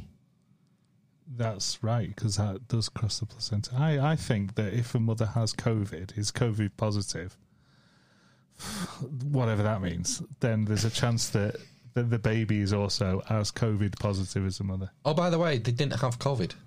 I know, yeah. They were that's the just other in thing. quarantine, and they had eight negative tests. It's That's wild. fucking mental. I used to think Australia was quite liberal and cool and you know, surfing and shit. We've talked about this before. They have something called um, Mental. state capacity. They have a high level of state capacity, whereas we don't. Is that the same in Canada as well? Because I thought they were quite cool, and then they're a bit. No, So- they're very liberal, but to an extreme degree, aren't they? Or is it is it the other way? Uh, they're being draconian at the moment. Liberal and conservative has nothing to do No, with no, it. in- yeah, in this. so- But the thing is with Canada, and I suppose to Australia as well, is there are they are big countries which are sparsely populated, Mm. and so it's easier to get away with stuff rather than being on this tiny island with seventy Yeah. million people in it. Mm. so Yeah. there's that aspect to it. Yeah, I thought it was crazy that stuff. Should we move on? That's insane. Our uh, our famous our favorite famous favorite communist. Do you think? Sorry, do you think if there was like a global government or something, they'd be able to sort that shit out in Australia? Yeah. So That's what we need. We need a, You know, we we need need a a layer. global government, a top layer to say no, Australia, you can't do that shit. Maybe It's some nuts. like something on the lines of the World Economic Yeah, Forum. those guys seem to have their head screwed on. Schwab. Yeah, just let the uh, the scientists and the army take over. Well, yeah. it's it's obvious now. Um, our favorite favorite, favorite communist, Susan Michie. She taking the Mickey. Yeah, the uh, sage advisor from the uh, behavioural units team. I think it is SPI-B. Mm. She was on UnHerd this Was week she? Wow. after the fu- furore from her, uh, you know, saying that certain lockdown measures should carry on Ah. forever. forever. I think, yeah, yeah, yeah. I think I heard this. Yeah, um, That might be a good one to listen to. I like UnHerd. and yeah, Freddie Sayers doing a, a fine job. Hi, I'm Freddie Sayers. You'll be interested in this first first part because this Our world first. Uh, oh what? Just like the, just like the intro of it. Go on, continue. The first uh, subject is on the matter of overseas travel, Okay. and you like to go abroad, don't you? I don't. I mean, Yeah. I mean, I like.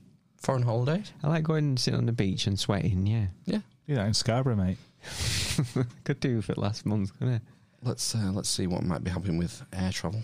see them. You wouldn't see tighter travel restrictions as part of a long-term shift. I think the whole it's very difficult to know how it's going to go. What I do hope is that the whole this brings countries together more and there's a more global way of looking at travel because actually um, there's an existential crisis around the corner which is much greater than pandemics There we go. and that's the climate crisis. Um, and, you know, air travel is one of the big contributors um, to global warming and the kind of problems we've already been, been seeing. So, do you want to see? So, just on, on that, it, one good reason, in your view, to have less international travel is that it also helps the global warming question. Absolutely. Well, um, Chevy just needs to talk to Mark Fiorentino and get a nice uh, gravity slipwave drive. Absolutely. Um, I mean, you know, I'm sure that eventually there'll be um, battery operated aeroplanes. So that'll be fine. Or um, Will totally. I think they're already in in um, in design or testing. yeah, they had to test them now, don't they? And the world's going to end in seven years. No, it's Oh, not. who said that? Mayans again. Oh, you know the one. How dare you? Seven years. Oh yeah, Biden's repeated it as well. seven years. Yeah, I don't think uh, technology is going to save us. I think this uh, this ideology is uh, going to become pervasive over the next couple of years. I think it already is, isn't it? Well, more so. Mm. More so. I mean, we haven't got to climate lockdowns yet, but why not? The door is open. Um, Climate lock. Well, I suppose that's that's, that's similar to like how they used to deal. Well, it's China again, isn't it? And smog. Yeah, they just ban cars from cities for Well, certain for the Olympics, do you remember? They shut down in the Olympics in Beijing. Was it two thousand and eight? That sounds right. And um, they ordered all the factories to stop manufacturing within like X amount of miles of the stadium because the the air was so polluted, and banned all the cars or whatever, or you know reduced the amount of cars on the road, and it like cleared up the smog. So that that's what happened. yeah, there's a difference between particulate matter, smog, and CO2, though. Yeah, I suppose. You know, uh, smog is a it's a personal health problem. Look at things like asthma. Yeah, yeah. Uh, and it doesn't have to be the actual pollutant. Uh, well, I suppose it is a pollutant, but the, like the brake dust off cars Yep. Mm. is terrible for, uh, I believe, for uh, Everything. causing asthma. I don't know if it's improved, if brake technology's improved much, but um, Used to be asbestos in drum brakes. Yeah. anyway, um, Freddie asked her the question that uh, is on everyone's lips. Are you a commie? Let me end, if I may, by asking a little bit about the, the nexus of politics and expertise, because that's what all of this comes from. One detail that I'm sure you're fed up with by now, but every um, you know Daily Mail article and other thing leads with with huge excitement is that you were or remain a member of the Communist Party.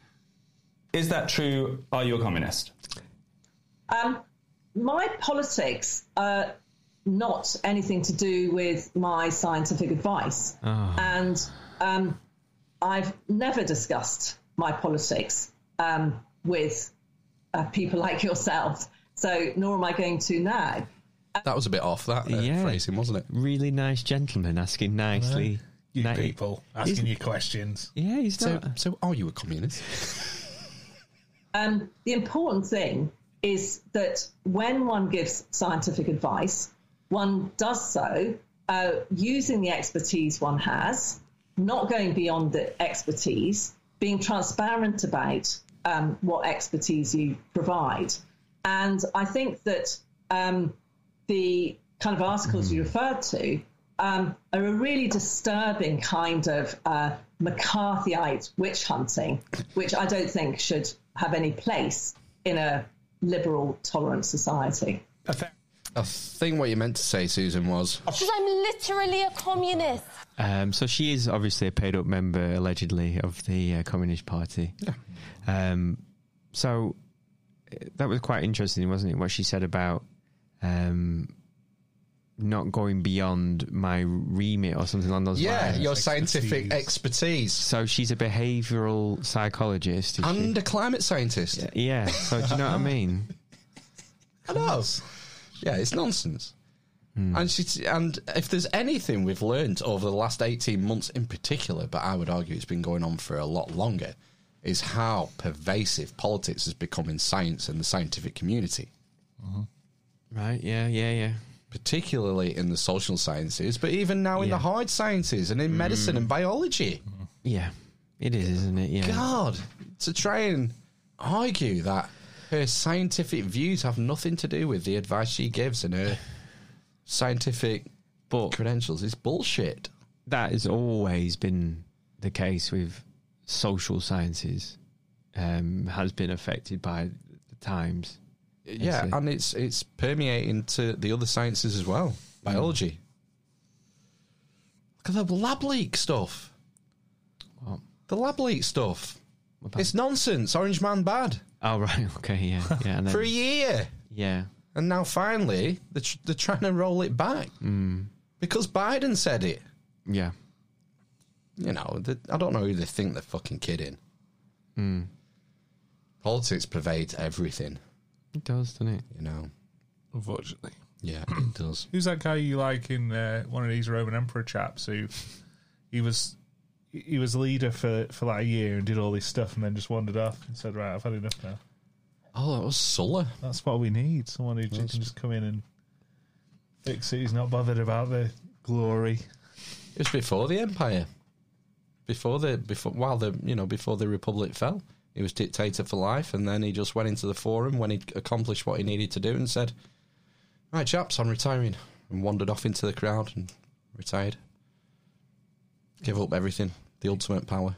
Ep grapes. That's that's the way to go. Drank a lot of wine. Mm. Died of liver failure, I think. Oh, poor guy. Maybe like 18 months after he retired. Ah, that's always what happens, isn't it? Sucks. I, I bet they Never were pr- stop working. They would have been a good 18 months, though. I say. Yeah, the lion. Sulla. Yeah, so anyway, moving on. Dr. John Campbell. Oh, yeah. Last time I looked, 997,000 YouTube subs. 3,000 off the big one mil. Imagine how much he's making from that s- channel now. Thousands. Mm. Yep. Um, it's been going over the Novavax. You heard of the Novavax? Heard of it. I can't remember who makes it. GSK? No. Is it not? I forget. Novartis. No, they don't have a vaccine wing anymore.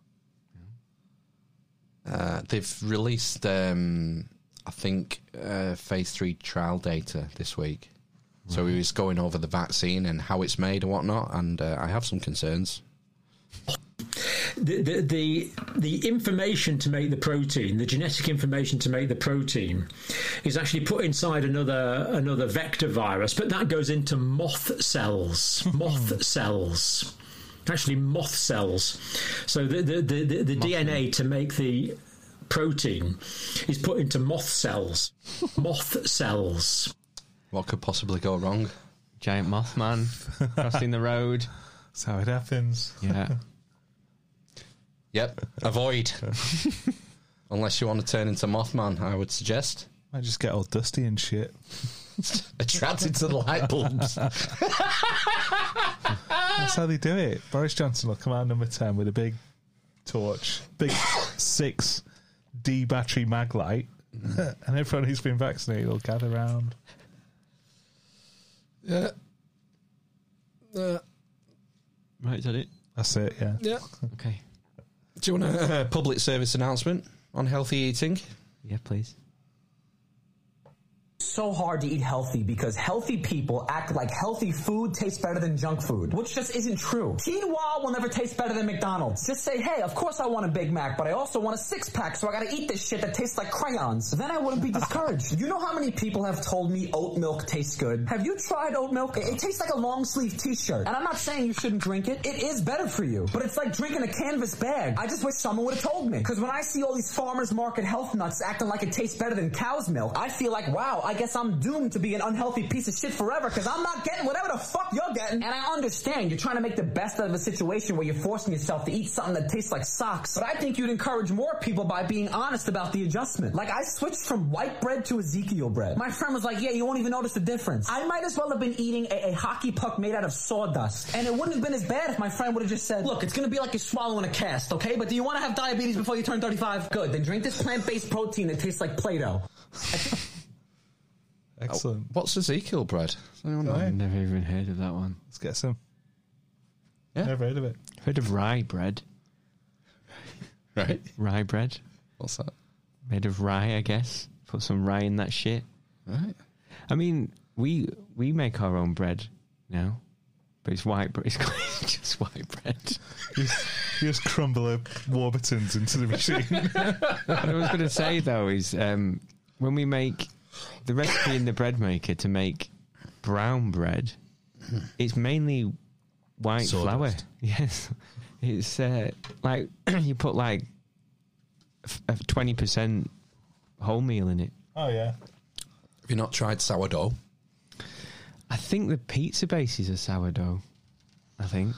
Is that a thing where you have The deep something in the pans. fridge for six months? the starter It's like blob. is it is it overnight or something? Because we make the pizza bases the day before, I think, Right. and you leave it a day and it expands to like the like ten times its size or something. Well, you can make sourdough loaves.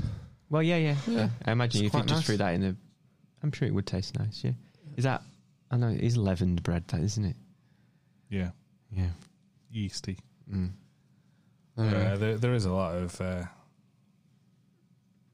kind of virtue signaling around. Bread and healthiness. quote unquote healthy eating. yeah, we've had to sit through a lot of that recently with you, Ben. I've not noticed this. Is this a millennial thing?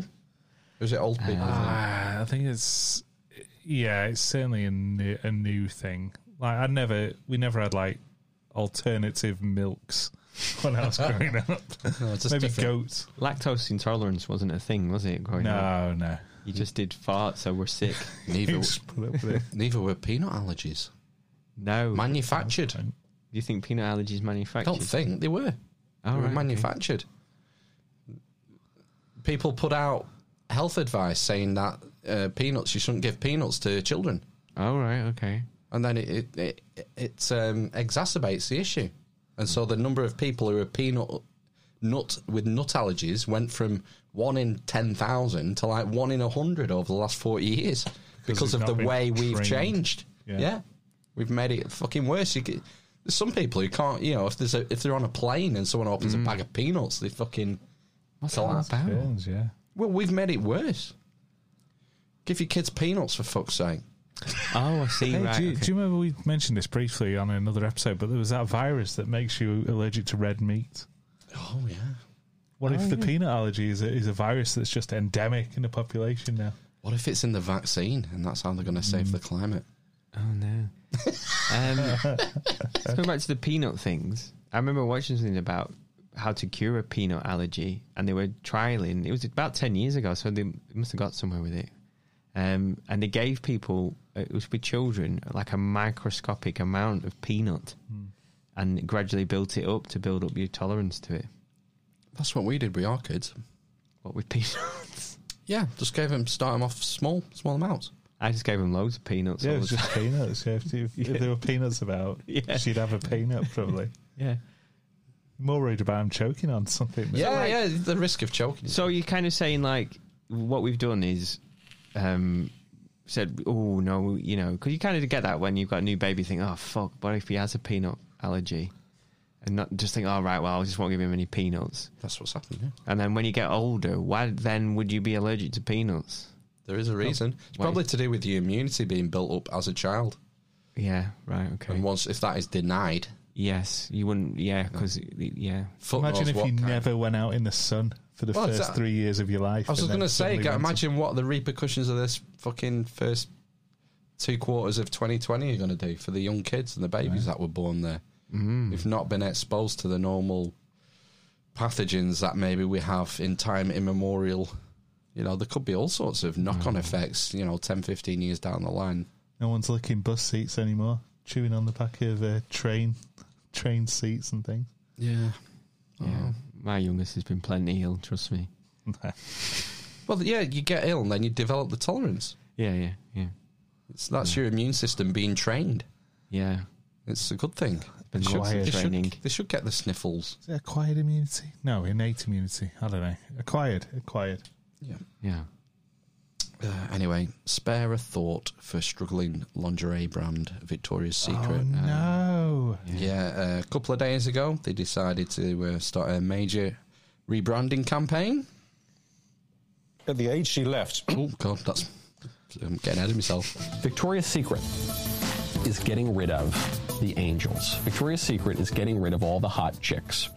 And they're making a conscious decision to trade the hot chicks for Megan Rapinoe, that radical purple haired lesbian soccer player. And they're going to do this as a major, massive marketing uh, turnaround to give women what they really want. So this is the headline, New York Times. Victoria's Secret swaps angels for what women want. Will they buy it? This shows you, speaking of self-love and self-obsession, this shows you how mistaken this modern ideology is. The embattled lingerie giant is attempting the most extreme brand turnaround in recent memory an effort to redefine not just itself, but also the very idea of what sexy is. So they've got rid of the traditional, what they called the Victoria's Angels or something. Yeah, I think They've got rid of them. And the first three, the uh, replacements he announced were Megan Rapinoe, the footballer, The Indian actress. Priyanka Chopra, Yeah. is it? And I've got the name Valentina Sampaio. Don't know who that is. She's the first transgender Oh, model. Victoria's Secret model. Um, now, I mean, the models were they, they were getting a little bit skinny for my liking. Um, so you know, I, I prefer a fuller figure. Yep. But you know, everyone's got their own tastes. Sexy has changed as well over the over the decades. It's Over the- changed huge over millennia. amounts. Over yeah, over since time immemorial. Yeah. But I Um, don't uh, think it's some of it- changed as a result as a put of a push. There's there's two like everything else. There's two components. There's there's biological components and societal components.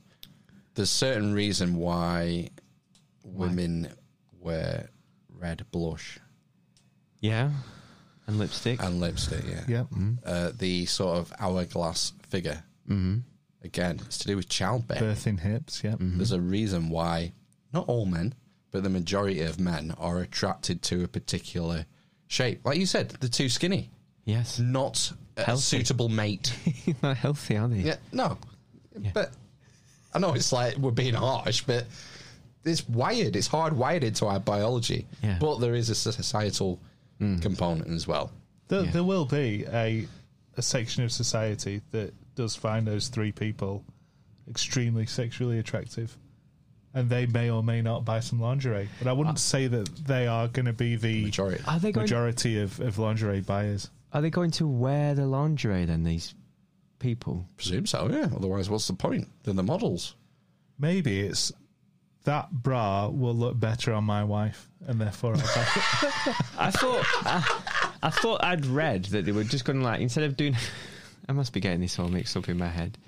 I had in my head they would like they were not they weren't going to do the catwalk show anymore. Right. And then these people were going to come and do some right on spe- Do some poetry, speeches. Yeah. battle poetry. Yeah. Well, this is where it gets interesting because Ra- Megan Rapinoe has been the queen of woke Yeah, for several years, hasn't she? She refused to meet President Trump and all the rest of it. Mm. She uh, took the knee during the US anthem before a football game, all this kind of stuff.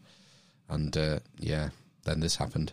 Woke crusader and female soccer star Megan Rapinoe is facing a racism scandal. That's right. Now that we empower ideological hate mobs to ruin people's lives over 10 year old tweets, Rapinoe's career is in the mud. Hey, you made the rules. In May 2011, Rapinoe oh. tweeted, quote, you look Asian with those closed eyes. no, no, no, no. Early- Yeah. Yeah. So someone's dug up a 10 year old tweet. Do you know what I mean? Um, has she has she made, said anything in response to this? It doesn't seem to be getting much traction in the Only main- happened yesterday, this. Right, okay. Victoria's Secret announced it like three days ago. Yeah. And almost within 24 hours. It's almost as if someone's been waiting. There'll be there'll be whole teams of people, Yeah. operating at that level, Way back, way back machine, going through everyone's Yeah. tweets. Why though? Only because who who started this? Going back and looking at old tweets and then cancelling people, Well, yeah. calling them out. It's like you said, Matt. They're eating themselves Mm-hmm. because no one's fucking perfect, and we all make mistakes. Yeah. And there's no route. there's no route to. What's the word? Redemption. Yeah. Oh, yeah. Is there? You're just done. That's it. You're done. Mm, You're cancelled. You know, maybe in a couple of years, Well, it'll you- die down. if you're a, if you're a Hindu and you come back next time, then you might be all right, mightn't you? But you'll be a lower caste. oh my god! None of us die anyway. We just go to a new planet that's probably being built right now. Exactly. Yeah. Alpha Proxima. I believe it's lovely this time of year. yeah. Well, we can't travel there near too much CO two. So yeah, I found it's interesting. I, I shall probably uh, This is what follow that. this was always going to happen, though, isn't it? I mean, the, the, the, on both sides, nobody can ever say that they've never said something that they've or tweeted something uh, that they've regretted, or said something, you know. We're absolutely regretted. fucked. Even I if know. you delete it as well, Exactly, it's they still there. Somehow get it. Yeah, I'm, I'm resigned to the fact that I can never be a famous TV pundit or anything. But this is the thing, though, isn't it? But everyone. Sorry, I'm getting emotional. everyone, everyone makes mistakes. Let he who's without sin cast the first stone. Absolutely. Do you know what I mean? At the greenhouse. exactly. Yeah. Yeah. Yeah. Yeah. Something to keep an eye on. Uh, It's just it's sort of ironic, isn't it? Culture wars. No one's a safe. Culture war jingle.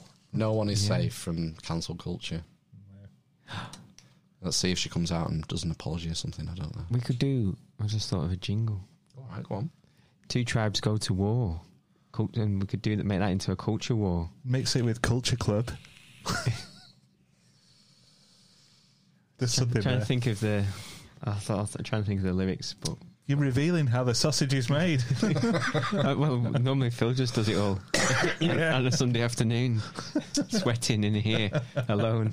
Anyway, Richard Madeley is the gift that keeps on giving. Yeah, He's been uh, G- he was on GMB. He was given his second week. I hope they keep him because he's just value for money. and he was talking about Shamima Begum. Now, Yeah. most people listening here won't know who Shamima Begum is. Mm. anyone like to summarise? She was an ISIS bride, I believe. She went over to um, over there and Syria. married a married a um, an ISIS fighter. yeah. Who was from Holland, I Oh, believe. yeah. She was a minor. She was 15, wasn't she, when she went?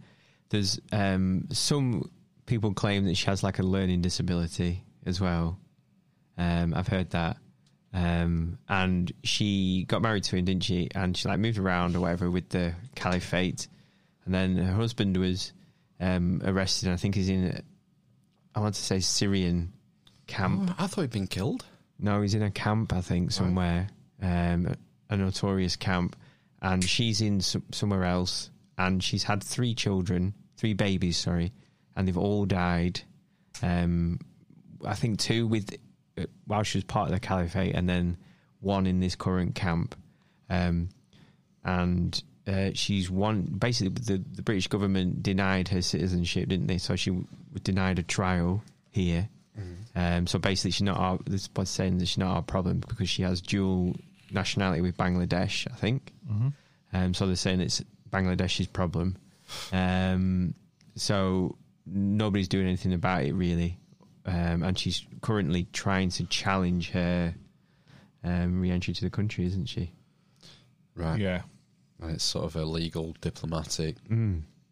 conundrum when someone, you know, can you renounce your citizenship in this way as a minor? Um, it's a very complex, um, difficult subject. There are moral implications, um, Yeah. implications as far as you know the power of the state and the reach of the state. Mm-hmm. Um, very difficult subject to sort of tease apart and trying trying to find first principles. Oh yeah, some of the be- greatest minds in the country uh, would be struggling around. around Maybe they this. should leave it to the scientists in the army. Absolutely. Let's see what Richard Madeley thinks. At the age she left, making a mistake is getting a tattoo that you regret or a one night stand, but deliberately joining a terrorist organisation that loathes and hates the country you come from, and all the effort involved in getting there seems to tell a clear story to me. We've had lots and lots of messages like that. There's one interesting point, and I was thinking about this last night. Obviously, we had the Nuremberg trials. He's pinging his glasses. He's going, hmm. We think about this last night. Nuremberg trials. after the war, and we hanged quite, quite a few Nazis and we imprisoned a lot of others, and we let them out eventually. But we didn't go after the Hitler Youth, as far as I'm aware. We didn't go after the Hitler Youth. We only went after adults um, who'd served in the Hitler regime, and that's just something to reflect on, I think. Yeah, why didn't we hang all the kids? then? Well, maybe it's because the too quick scientists in to the army are in charge. They weren't. I I honestly I don't know what what kind of what he's trying to say there. When, do you think when he uh, starts flicking his glasses like that and, and he goes off script, everyone in the in the in the producer green den, room. like they're going, "Oh my god, he's doing it! Cut, cut, cut!" Yeah, the gallery's just going fucking nuts in it. Mm.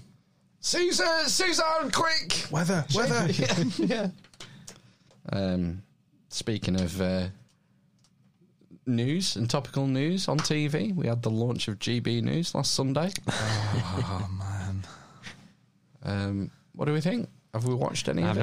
I've, I've watched a bit of it. Every time I flicked over, there has been some issue with it.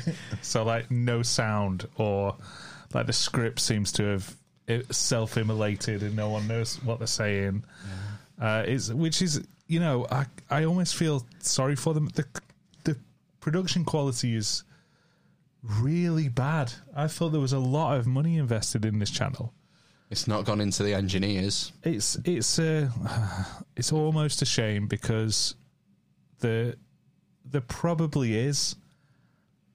There's certainly there should be a right to have a differing view to the mainstream, whatever, and, and the the foundation of that is sound. I think.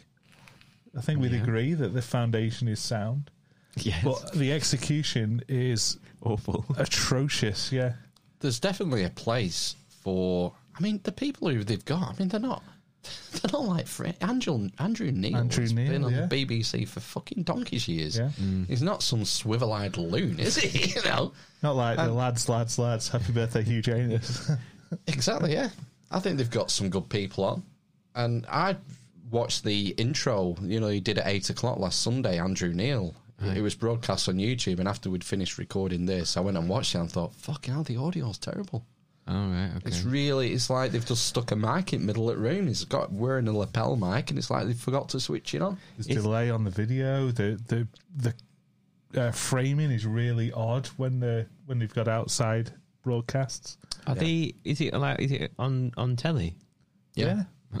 Channel 262, maybe? Two, three, six on mine. Right. It's in the news hole.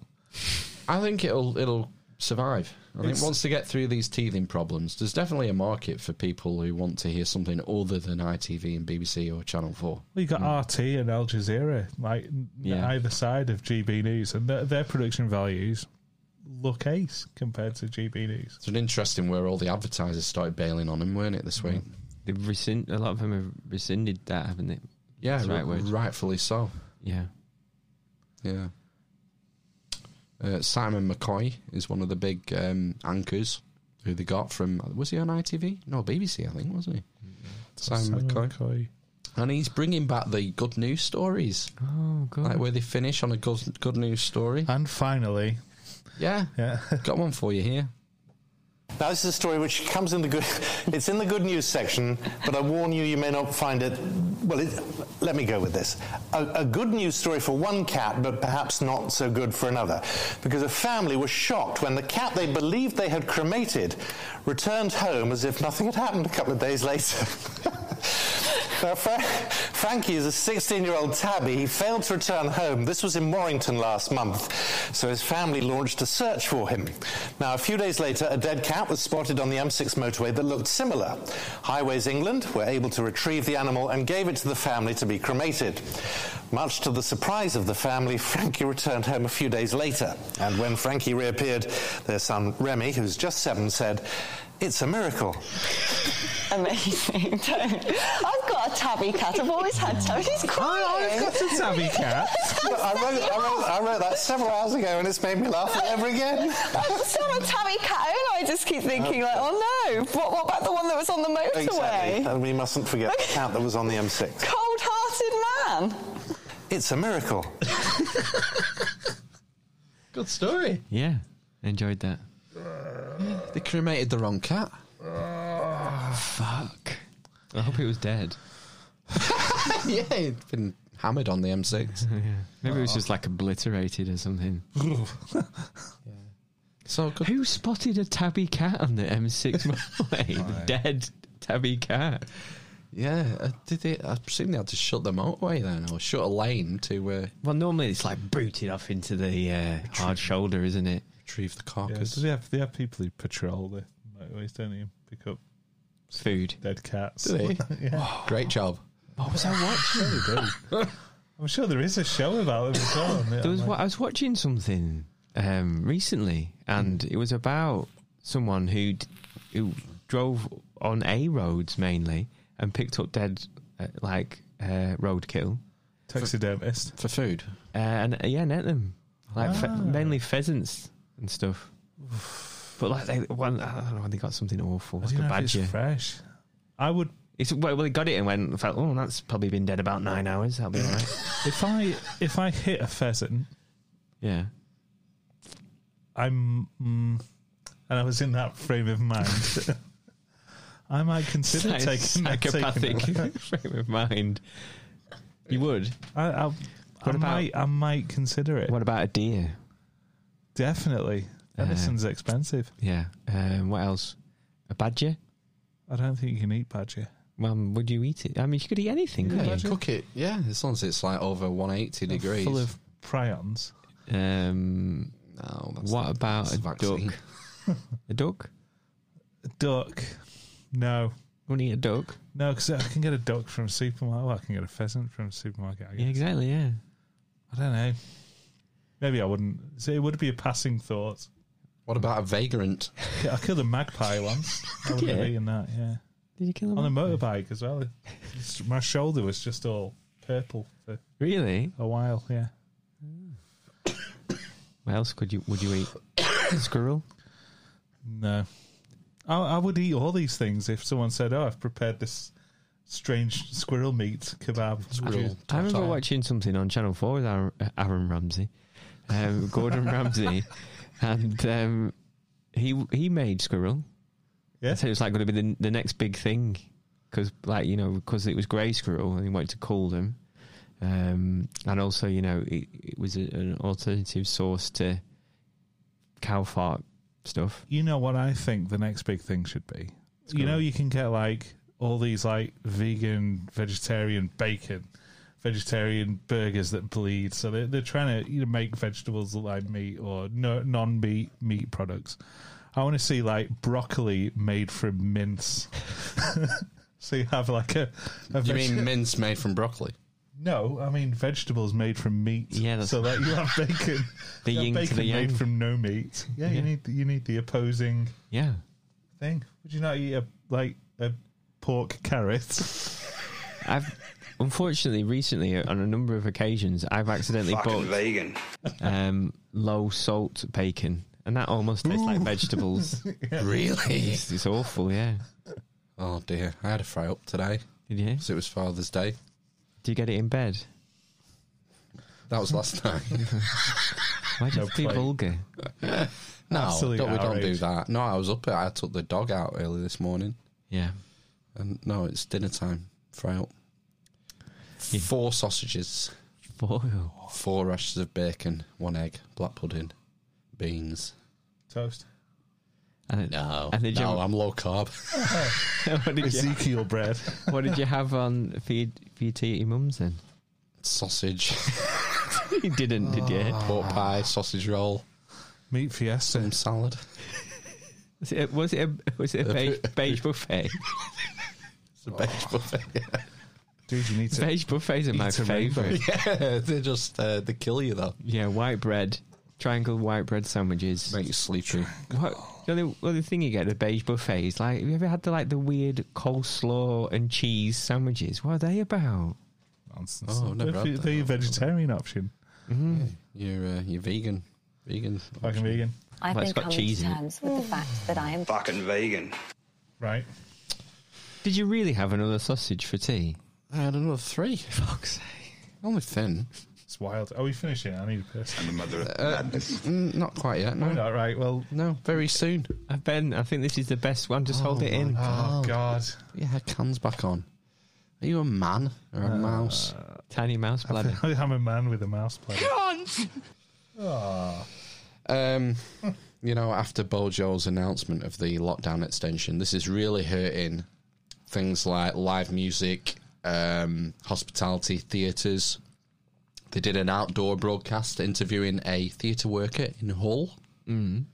um, whose theatre is obviously not going to be opening now for another at least another four weeks. And uh, they did the outdoor broadcast, and I believe Andrew Shatkin was in the background. So I work at the theatre and I was there loads for years, but now I'm working at the uh, City Hall open with a vaccine. We've had a couple of shows on at the theatre, still social distancing, so at the moment we're still waiting to see what Boris says today. And how would you feel if he said it was another month that we have to wait? We're disappointed, obviously, because we need the shows to come back. So just go from there, really. And do you feel that it's a step too far, or I don't know what to believe at the moment, to be honest with you. With all these variants, it's just getting too confusing. Um, just want to get back to normality like everybody There's else. the last bit. So that's about top and bottom of it, really. That big boom mic picking up everything. Holy shit, that's awful. You've not edited that in any way. That's that's Absolutely not, no. broadcast. So I work at the theatre now. I work at the theatre now. I work at the theatre now. Can I press it? I work at the theatre now. Oh, shit. It's not going to allow us to go. I work, back. I work, I work at the theatre now. Yeah. Disgusting. That's terrible. The danger of live broadcasting. Capital of Culture. What year? Hull? 2017. Don't know. Grab his dick and twist it! Right, let's fuck off into the night. Right, let's go before Ben Bye-bye. explodes in urine. Yeah. I never sucked any ding dongs. We'll be back next week. Um, oh, God, I've forgotten who's on next week. Let's have a look again. No, it's. We'll find You know. out. We will find out. Yeah, we'll find out next week. Come back next uh, Sunday, 8 pm. We'll see. yeah. I work at the theatre now. Gonna find out who's on next week. Yeah. And if you work for GB News, please get in contact with us so we can tell you how to sort your audio. yeah, exactly. I mean, Phil, do it. It's really not difficult, but you know, from what I gather, You don't give a fuck. He don't give a fuck. right? Yeah. Epstein didn't kill himself. Praise Javelin. Kind of forever.